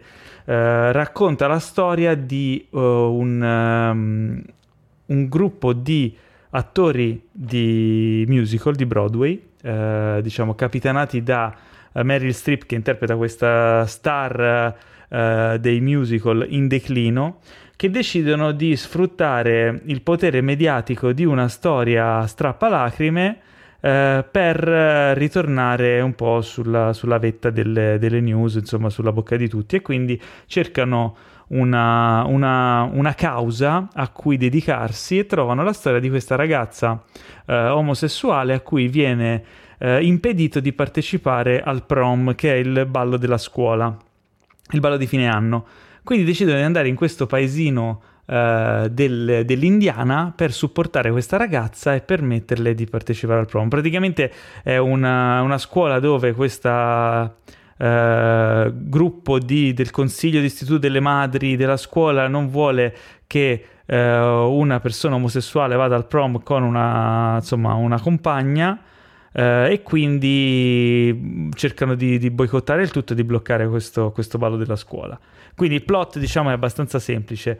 Eh, la cosa divertente è quando arrivano questi personaggi da Broadway tutti sopra le righe, eh, surreali, in primis Uh, Meryl Streep che interpreta la star piena di sé, solo concentrata su se stessa, James Corden super pomposo, uh, e gli altri due personaggi interpretati da Nicole Kidman che, è un po la, che fa il ruolo della corista che avrebbe sempre voluto fare la star di Chicago ma che è sempre rim- rimasta corista Andrew Runnels che uh, non riesce ad avere una parte stabile e quindi fa il barista nel frattempo, quindi personaggi molto, molto stereotipati.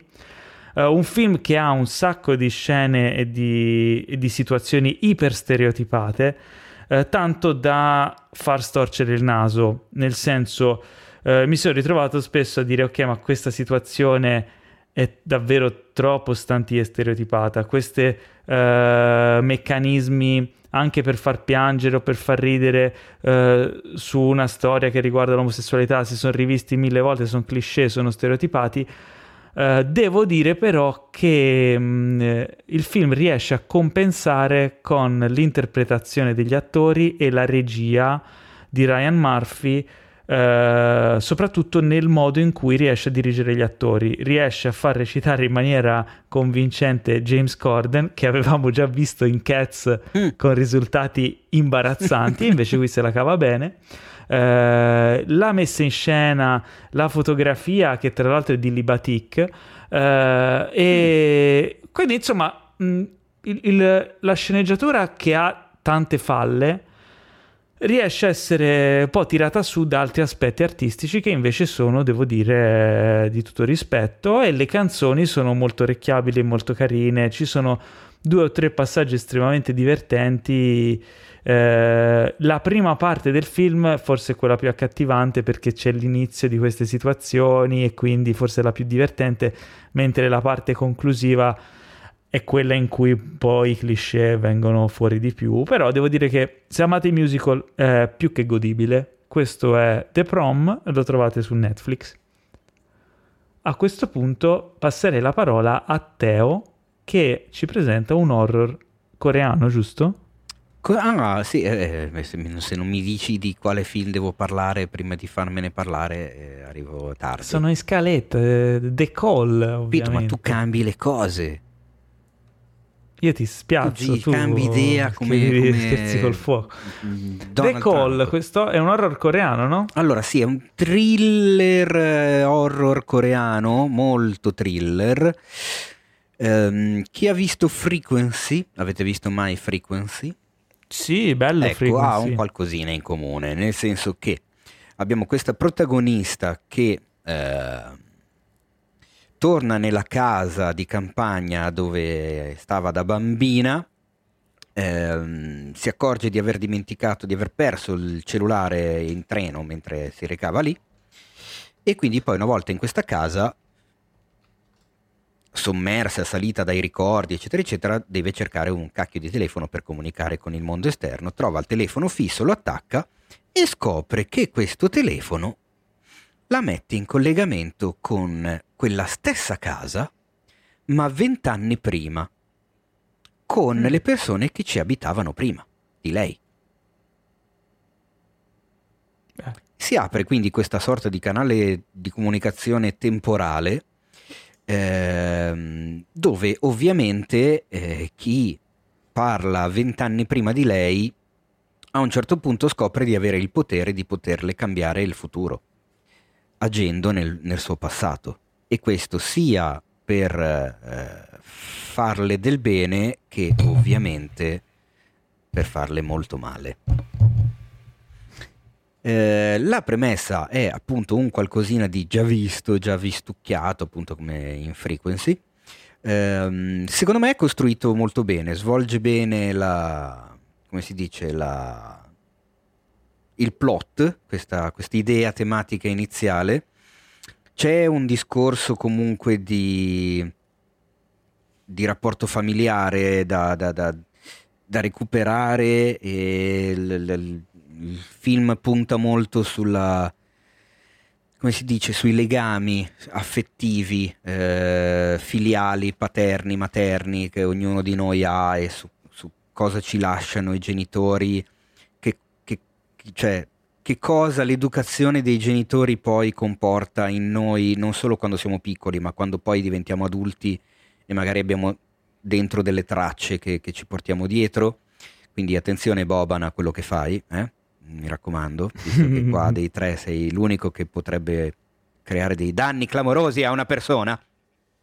Ci sto attento. Ok. e, um, e, niente, anche visivamente ha delle belle trovate, soprattutto diciamo appunto quando ci sono degli avvenimenti che cambiano il corso della storia. Eh, visivamente è reso in maniera, in maniera figa, secondo me e comunque tutto il film ha quella particolare tensione che riescono a darti, secondo me, i, i film di genere, di, di, questo tipo di genere orientali, che è un, una, una sensazione che personalmente non riesco a trovare identica nei thriller europei o hollywoodiani. C'è questa capacità eh, nei film di Hong Kong, vero, giapponese, Sud Corea hanno questa roba qua che, che, che, E non saprei neanche descriverla, se è un posizionamento della macchina da presa basso, più basso rispetto al solito, tipo Ozu, ma senza arrivare a quelle bassezze lì.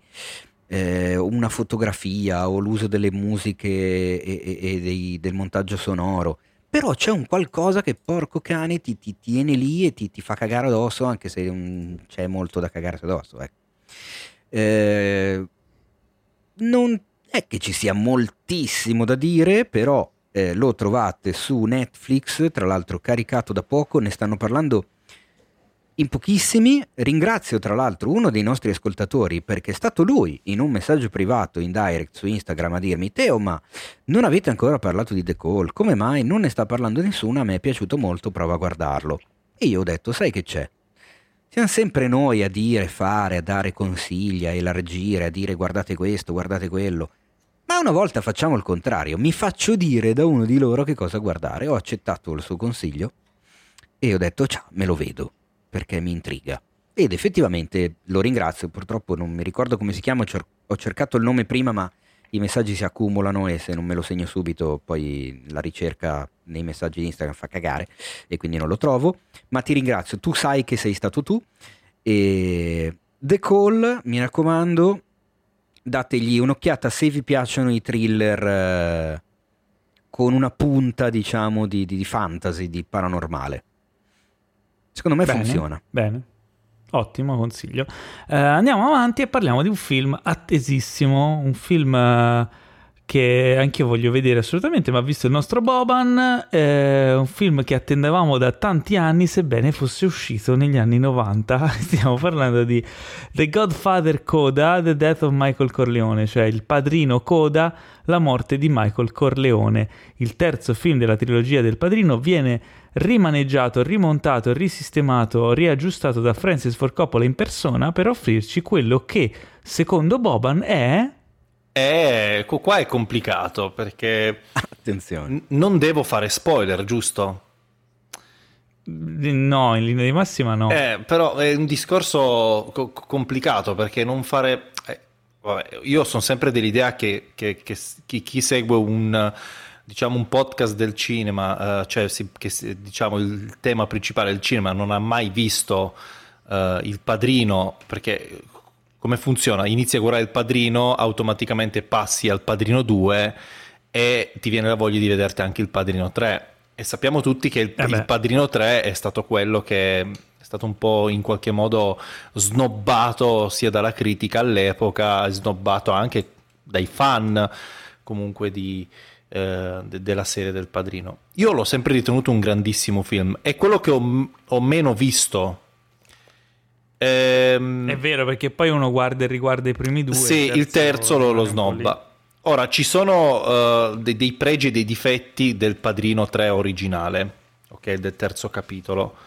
Uno dei tanti difetti che hanno, hanno sempre portato avanti è uh, l'interpretazione della figlia di Coppola, Sofia Coppola. Sofia che purtroppo poverina io dico perché se poi vai poverina. no poverina perché più che altro se vai, se vai oltre a solamente al film eh, capisci che c'è dietro tanto del de, fatto che hanno scelto la, la, figlia perché è stata una scelta un po' quasi obbligata da quello che ho capito perché eh, all'ultimo è stata diciamo che gli ha tirato pacco la signorina Winona Ryder Winona Ryder esatto eh, ha tirato, ha tirato Edward Mani di Forbice che, che, a quanto pare era in un periodo stressante e all'epoca si dice addirittura che lo stesso Johnny Depp andò a, sul set del Padrino 3 dicendo non può più venire a, a, a recitare nel film nel terzo padrino perché sta, è sotto pressione quindi un film mas, mastodontico come il padrino 3 non, può, non potrebbe reggerlo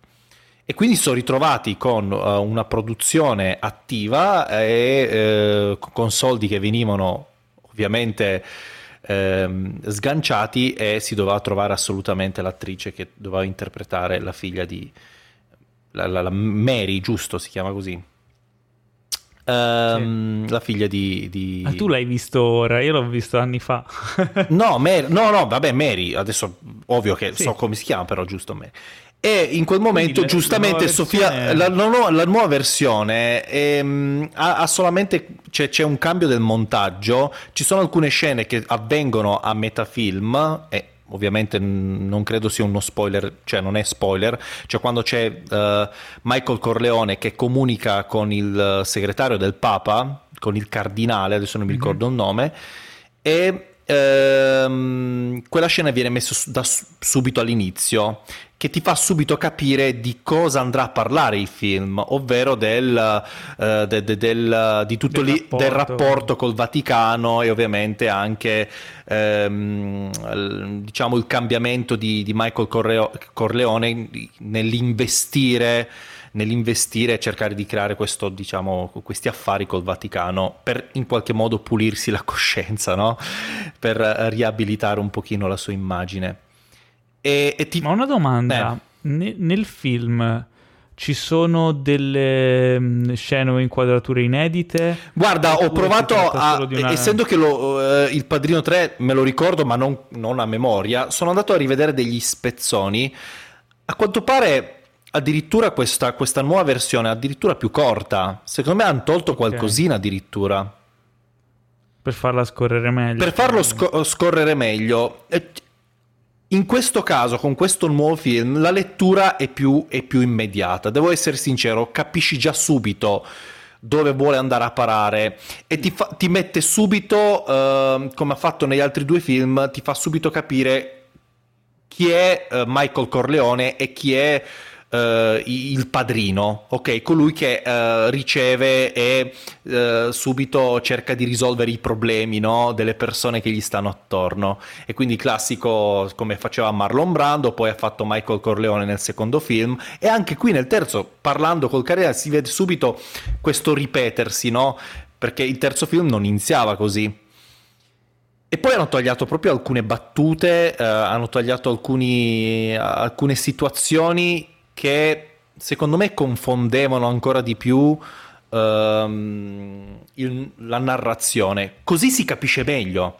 Però voglio spezzare una lancia a favore anche del vecchio padrino. Ora, anche il 2, io quando la, lo vidi la prima volta, non è che ci ho capito subito, immediatamente tutto.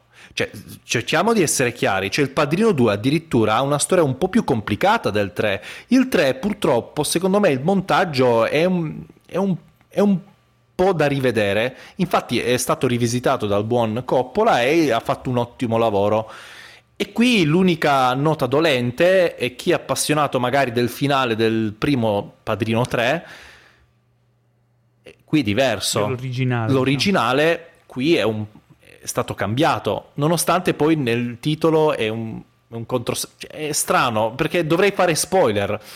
Però fare spoiler... fare spoiler... No, però fare spoiler su una cosa del genere, dove già il titolo è spoileroso, mm. ma che in realtà non ti... Cioè, è strano.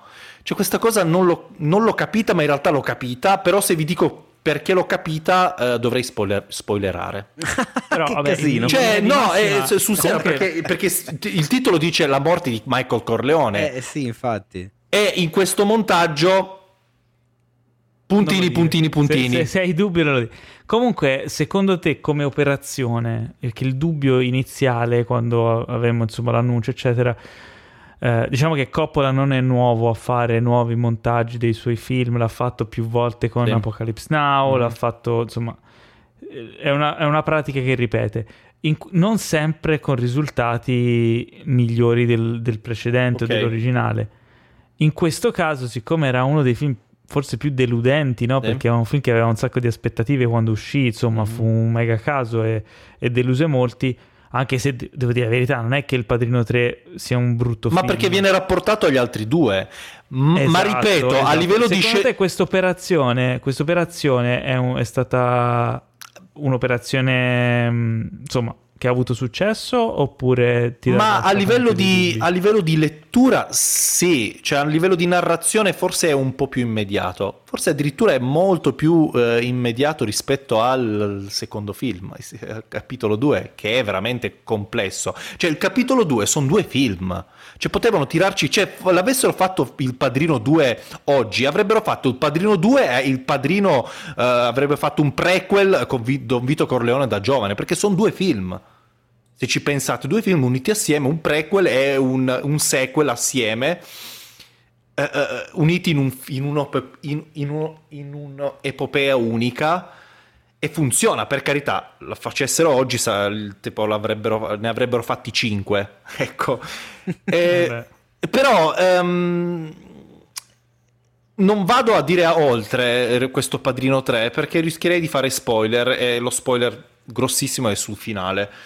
Quindi mi è piaciuto, sì, o mi ha fatto piacere rivedere il, patri- il Padrino 3, però uh, forse a livello di narrazione uh, se qualcuno si vuole approcciare per la prima volta, spero di no, perché se non avete visto il Padrino uh, veramente siete dei criminali. E io conosco gente che l'ha visto anche da eh, poco. C'è sempre. Eh, Paolo, c'è uno che lo conosce, abbiamo una conoscenza in comune che l'ha visto da poco il padrino, quindi è veramente. Aia. Da... L'importante è che l'abbia visto. Chi è? Chi è? Chi è? No, non lo conosci, Teo. Eh, avete partecipato al mio matrimonio voi due assieme, quindi. E ascolta ah, il vostro no. podcast, quindi sto stronzo Bravo. sentirà questa cosa.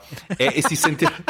e e non ha mai visto secondo me il Padrino 3 quindi è una buona occasione per recuperare il, tre, il terzo capitolo Vabbè, sì, e consiglio a chi cosa. si approccia al Padrino eh, per la prima volta guardarsi il primo, il secondo e guardarsi questa versione qua e dopo l'altra perché ha una lettura più immediata ah ok. Va bene. Interessante sta cosa. A livello di trama poi non, non ti dà di più Assolutamente, vabbè, l'immagine ripulita. No, no, guarda, L'unica cosa che ho, not- eh, ho notato, forse è mm. solamente la mia percezione, la figlia di Coppola è più sopportabile. E non so perché, sono and- giuro, sono andato a rivedere alcune scene, tecnicamente è uguale, ma non so perché l'ho, trovo- l'ho trovata più sopportabile, più scorrevole. E ripeto, non, non, è un problema della Coppola, lei non doveva neanche interpretare quel ruolo lì. È, è una cosa bellissima che durante un'intervista ha detto um, Coppola, e che ha detto um, quel proiettile famoso che tutti conosciamo, nella vita reale lo dovevo ricevere io, Coppola mm. diceva, invece eh, l'ha ricevuto chi non doveva. Sì, nel senso la colpa. No? È una cosa metaforica, la colpa, sì, la colpa del disastro, diciamo. Eh del beh, per lei... Per lei è stata cioè, una, una botta. Una ragazzina sì, 18 anni poi, aveva 17-18 eh. anni, giustamente non... Ovvio che l'interpretazione è quella che è, però in questo, in questo capitolo, cioè in questo... che diciamo in questa rivoluzione che poi in realtà non, non, cambia moltissimo, l'ho trovata più sopportabile e non riesco ancora a capacitarmi del perché. Giuro. È buffa sta cosa comunque. È buffa, è buffa. Provate a guardarlo, forse a voi non, non sembrerà così. Non credo che abbiano fatto, diciamo, de- dei ritocchi a livello digitale. Credo, spero. Non ho letto no, nulla. Non, non, ho letto nulla perché ho provato anche a cercare. Però è più, sopport- è più scorrevole. Però è, è una delle dimostrazioni quindi del fatto di quello di cui abbiamo parlato settimana scorsa, ovvero che il montaggio può veramente è la terza scrittura del film. Decisamente. Assolutamente. Decisamente. Comunque la saga del padrino, no? io l'ho vista e rivista un sacco di volte, davvero tante volte. Finalmente pensavo di essere a posto, anzi, adesso che credevo di esserne uscito, mi trascinano di nuovo dentro. They pull me back in. Just when I think I get out, they pull me back in. Me back in. bravo, bravo. Eh, eh. ok, ok. E quindi niente, siamo ristati. Ah, hanno mantenuto uh, il doppiaggio originale questo ve lo dico, non c'è una, un ridotto. Io mi aspettavo addirittura che. Perché comunque hanno potuto prendere i pezzi e rimontare. Hanno rimontato anche il doppiaggio. Hanno rimontato anche il doppiaggio, quindi c'è Ferruccio. Che storia deve essere stato da parte di chi ha fatto il. Un lavoraccio. Il mix del. Insomma, la versione italiana deve essere stato un, lavoraccio. Un lavoraccio perché c'è Ferruccio, Ferruccio Amendola che dà la voce a al grande Al Pacino. Quindi, eh sì. guarda, sono rimasto stupito, eh, perché ho detto. Troia. Oh, quando l'ho, compra- l'ho, acquistato su Amazon, io subito, perché volevo, è, è la prima cosa, lo devo guardare, anche se avessero cambiato solo un, tipo, non lo so, la pettinatura di Al Pacino, lo guardo perché eh. mi ha sempre fatto un po' ridere la pettinatura di Al Pacino, ragazzi. I capelli nel 3 in effetti sono... Cioè, mi sembra, io dopo che mi faccio la doccia, sembra, i capelli mi vengono come quelli di Al Pacino, li ho trovati sempre un po' ri... li ho trovati sempre un po' ridicoli e poi adesso che ho il capello bianco grigio, uguali, uguali, quando uguali, mi faccio... Esatto. Uguali. E ehm, l'ho sempre trovati un po' ridicoli perché mi sono detto, ma perché gli hanno fatto sta pettinatura un po' da scemotto? Però la pettinatura è rimasta quella, purtroppo.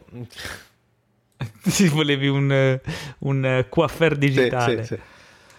Va bene, questo era il, il padrino Coda, Consigliatissimo, eh. Se siete, app- no, se siete appassionati del, del, del padrino, è assolutamente da vedere. Eh, assolut- per quelli che si approcciano per la prima volta a, diciamo, alla trilogia del padrino, guardate prima il primo. No. E poi il secondo e poi il terzo. Guardate il, il, terzo, però guardate questa nuova versione del terzo e poi l'altro. Sì, sì.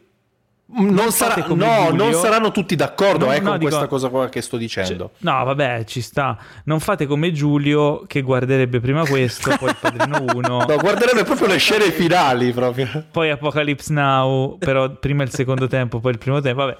Eh, andiamo all'ultima recensione che è un film che io attendevo da, da quando abbiamo visto il trailer perché mi ha flashato e Teo l'ha visto per noi. Si chiama Come to Daddy. Ah, ma devo parlarne eh... in questa puntata, non ne parliamo nella prossima. Eh certo che deve aspettare, io voglio sapere com'è Come to Daddy. Allora, Come to che Daddy... Sembra... Che sembra un porno praticamente, Come to Daddy. Esatto, sembra un porno un sì. oppure sembra un pezzo di Afex Twin che quelli più fighi tra di voi che ascoltano il nostro podcast eh, conosceranno sicuramente il grandissimo artista di musica elettronica eh, uno dei suoi singoli si chiama Come to Daddy, il videoclip diretto da Chris Cunningham, sì, uno dei più io grandi devo mettere un di timer. videoclip di sempre. Andate a recuperarvelo, fatevi un favore, andatevi a recuperare Affix Twin Come to Daddy e spaventatevi tantissimo perché il videoclip fa paura. Vabbè. Comunque, che cos'è Come to Daddy? È un film che innanzitutto è appena arrivato su Amazon Prime Video, quindi potete tranquillamente vedervelo nella pace nella tranquillità della vostra casa sul vostro divano preferito. Eh, protagonista è Elijah Wood, ovvero Frodo Baggins, il caro amico Frodo Baggins. Met, mettiti in salvo. Oh, Perché oh. nessuno dice è quello di, di, di Hooligans? Nessuno dice ma è quello di Hooligans? No, è... so, Eh no, vabbè, si, si nomina sempre il, il film più famoso. È quello di Come to Daddy. Ah! Dicevamo, allora il caro, Fro- il caro Elijah interpreta un, eh, un artista musicale ultra contemporaneo, molto tra l'hipster e lo sfigato, nel senso che ha questo look molto ultra caratterizzato con la doppia rasatura, il Sono anche baffetto. sinonimi, è hipster e sfigato. So. No, beh, ma non sempre, dai. Sto Eh, scherzando. Cioè lui fa un po' l'alternativo, un po'... È, è proprio un personaggio, fondamentalmente, ultra alla moda, ultra inserito in questa, questa sorta di industria musicale con Kendrick Lamar e tutta sta gente, che va a trovare... eh, noi però questa vita non la, non la vediamo, cioè la conosciamo dalle sue parole. Lui va a trovare il padre in questa casetta sulla riva dell'oceano, isolata da tutto e da tutti, padre che in realtà non ha mai conosciuto perché lo ha abbandonato, ha abbandonato lui e la mamma quando lui era ancora un bambino piccolissimo e adesso dopo 30 anni ha ricevuto la lettera di suo padre che gli chiede di andarlo a trovare perché è molto importante. Una volta arrivato lì, il- scopre che il padre è dedito all'alcol e non si ricorda minimamente di avergli mandato quella lettera lì. e quindi le cose non partono molto bene. Il problema è che le cose degenerano sempre di più a partire dal primo atto, per diventare qualcosa di veramente grosso nel secondo atto, con uno svelamento particolarmente buffo e inquietante, e diventare qualcosa di completamente folle nel terzo. Cioè il film eh, carica, mette legna nel, come si dice, nella sala motori di questa locomotiva che già parte abbastanza al- allegrotta e poi a un certo punto viaggia tipo 500 all'ora sui binari dell'assurdo e della follia e del sangue, e dello splatter e dello sporco e dello schifo e dell'esagerato e dell'omicidio e del, del, eh, del perverso e del, dello, del weird. È una roba allucinante. Ve lo consiglio, non posso fondamentalmente parlarne molto di più perché qualunque cosa che direi diventerebbe automaticamente spoilerosissima. Eh, posso però dirvi che ci sono appunto oltre a Elijah Wood c'è Martin Donovan, eh, c'è oddio come si chiama di nome Smiley? Mi fa sempre ridere quell'attore. Ma- Michael Smiley? Smiley? No, dai, Michael Smiley. Come si chiama Chi di Michael nome? Smiley? Dai che lo sai. N- eh? Michael Smiley. No, non so di chi stai parlando. Di Michael Smiley. Michael Smiley. Lo conosci? Eh. Chi Ce è? l'hai presente? Non ce l'hai presente. No. vabbè, io ce l'ho presente Ah, Michael Smiley. perché ho visto Sì, Michael Smiley. Tra l'altro c'è ok. anche in Rogue One, pensa a te. eh, fa il dottor Evazan, lo vedo adesso. Eh, L'irlandese. però l'abbiamo visto in Luther, perché ha visto Luther. Luther! L'abbiamo visto a una piccola parte in The Lobster. È un attore con una faccia un- Caratterista, Esatto, molto simpatica. Caratteristica con una Mm, faccia, particolare. molto particolare che in questo film viene esagerata ancora di più. Ma non è l'unica cosa esagerata, cioè il film è veramente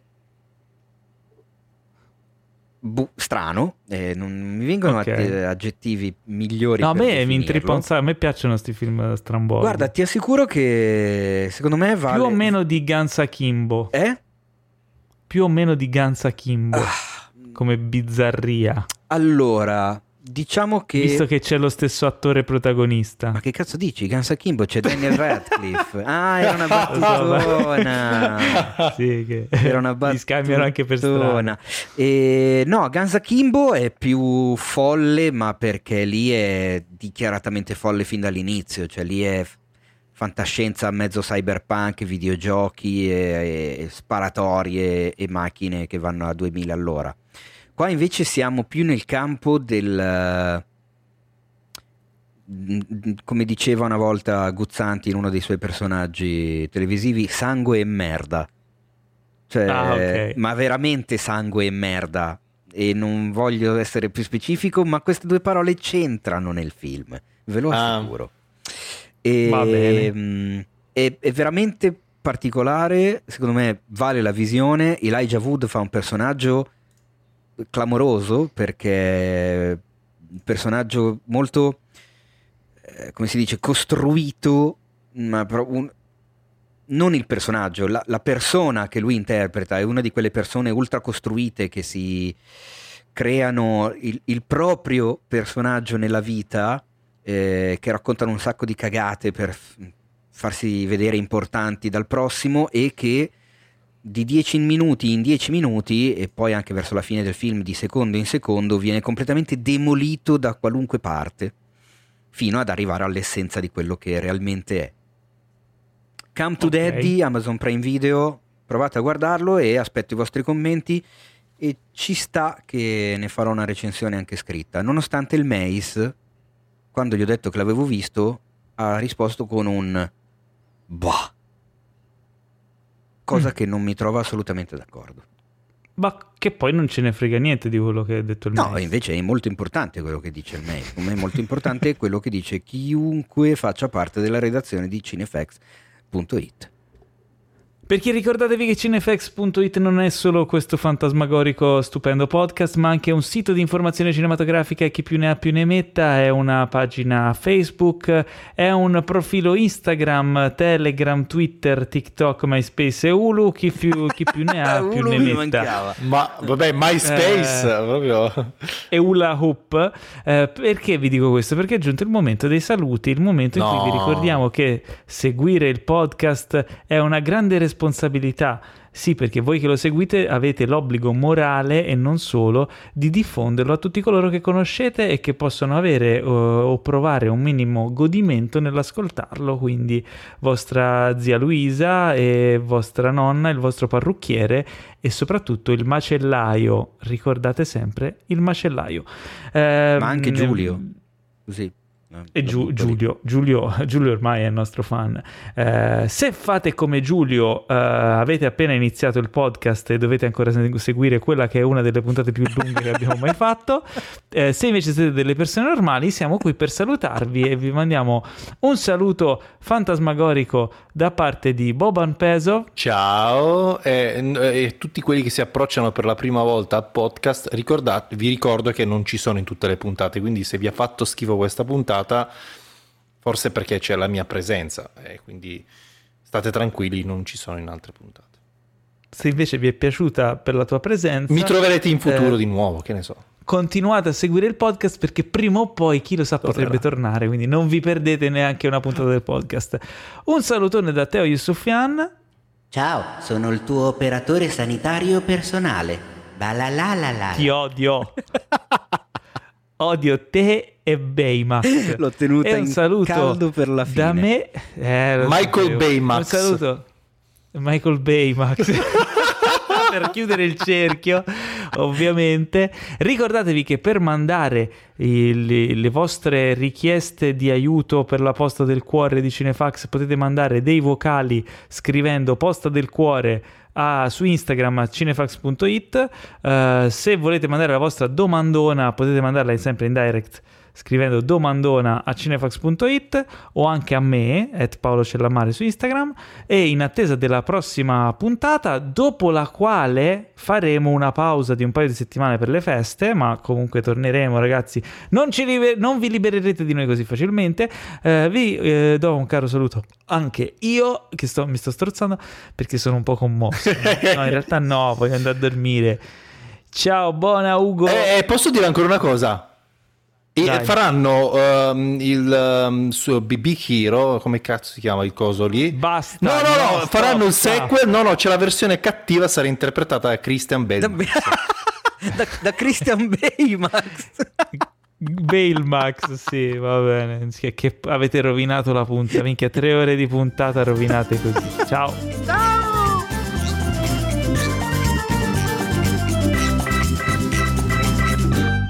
Questo podcast è stato presentato da The Best Blend.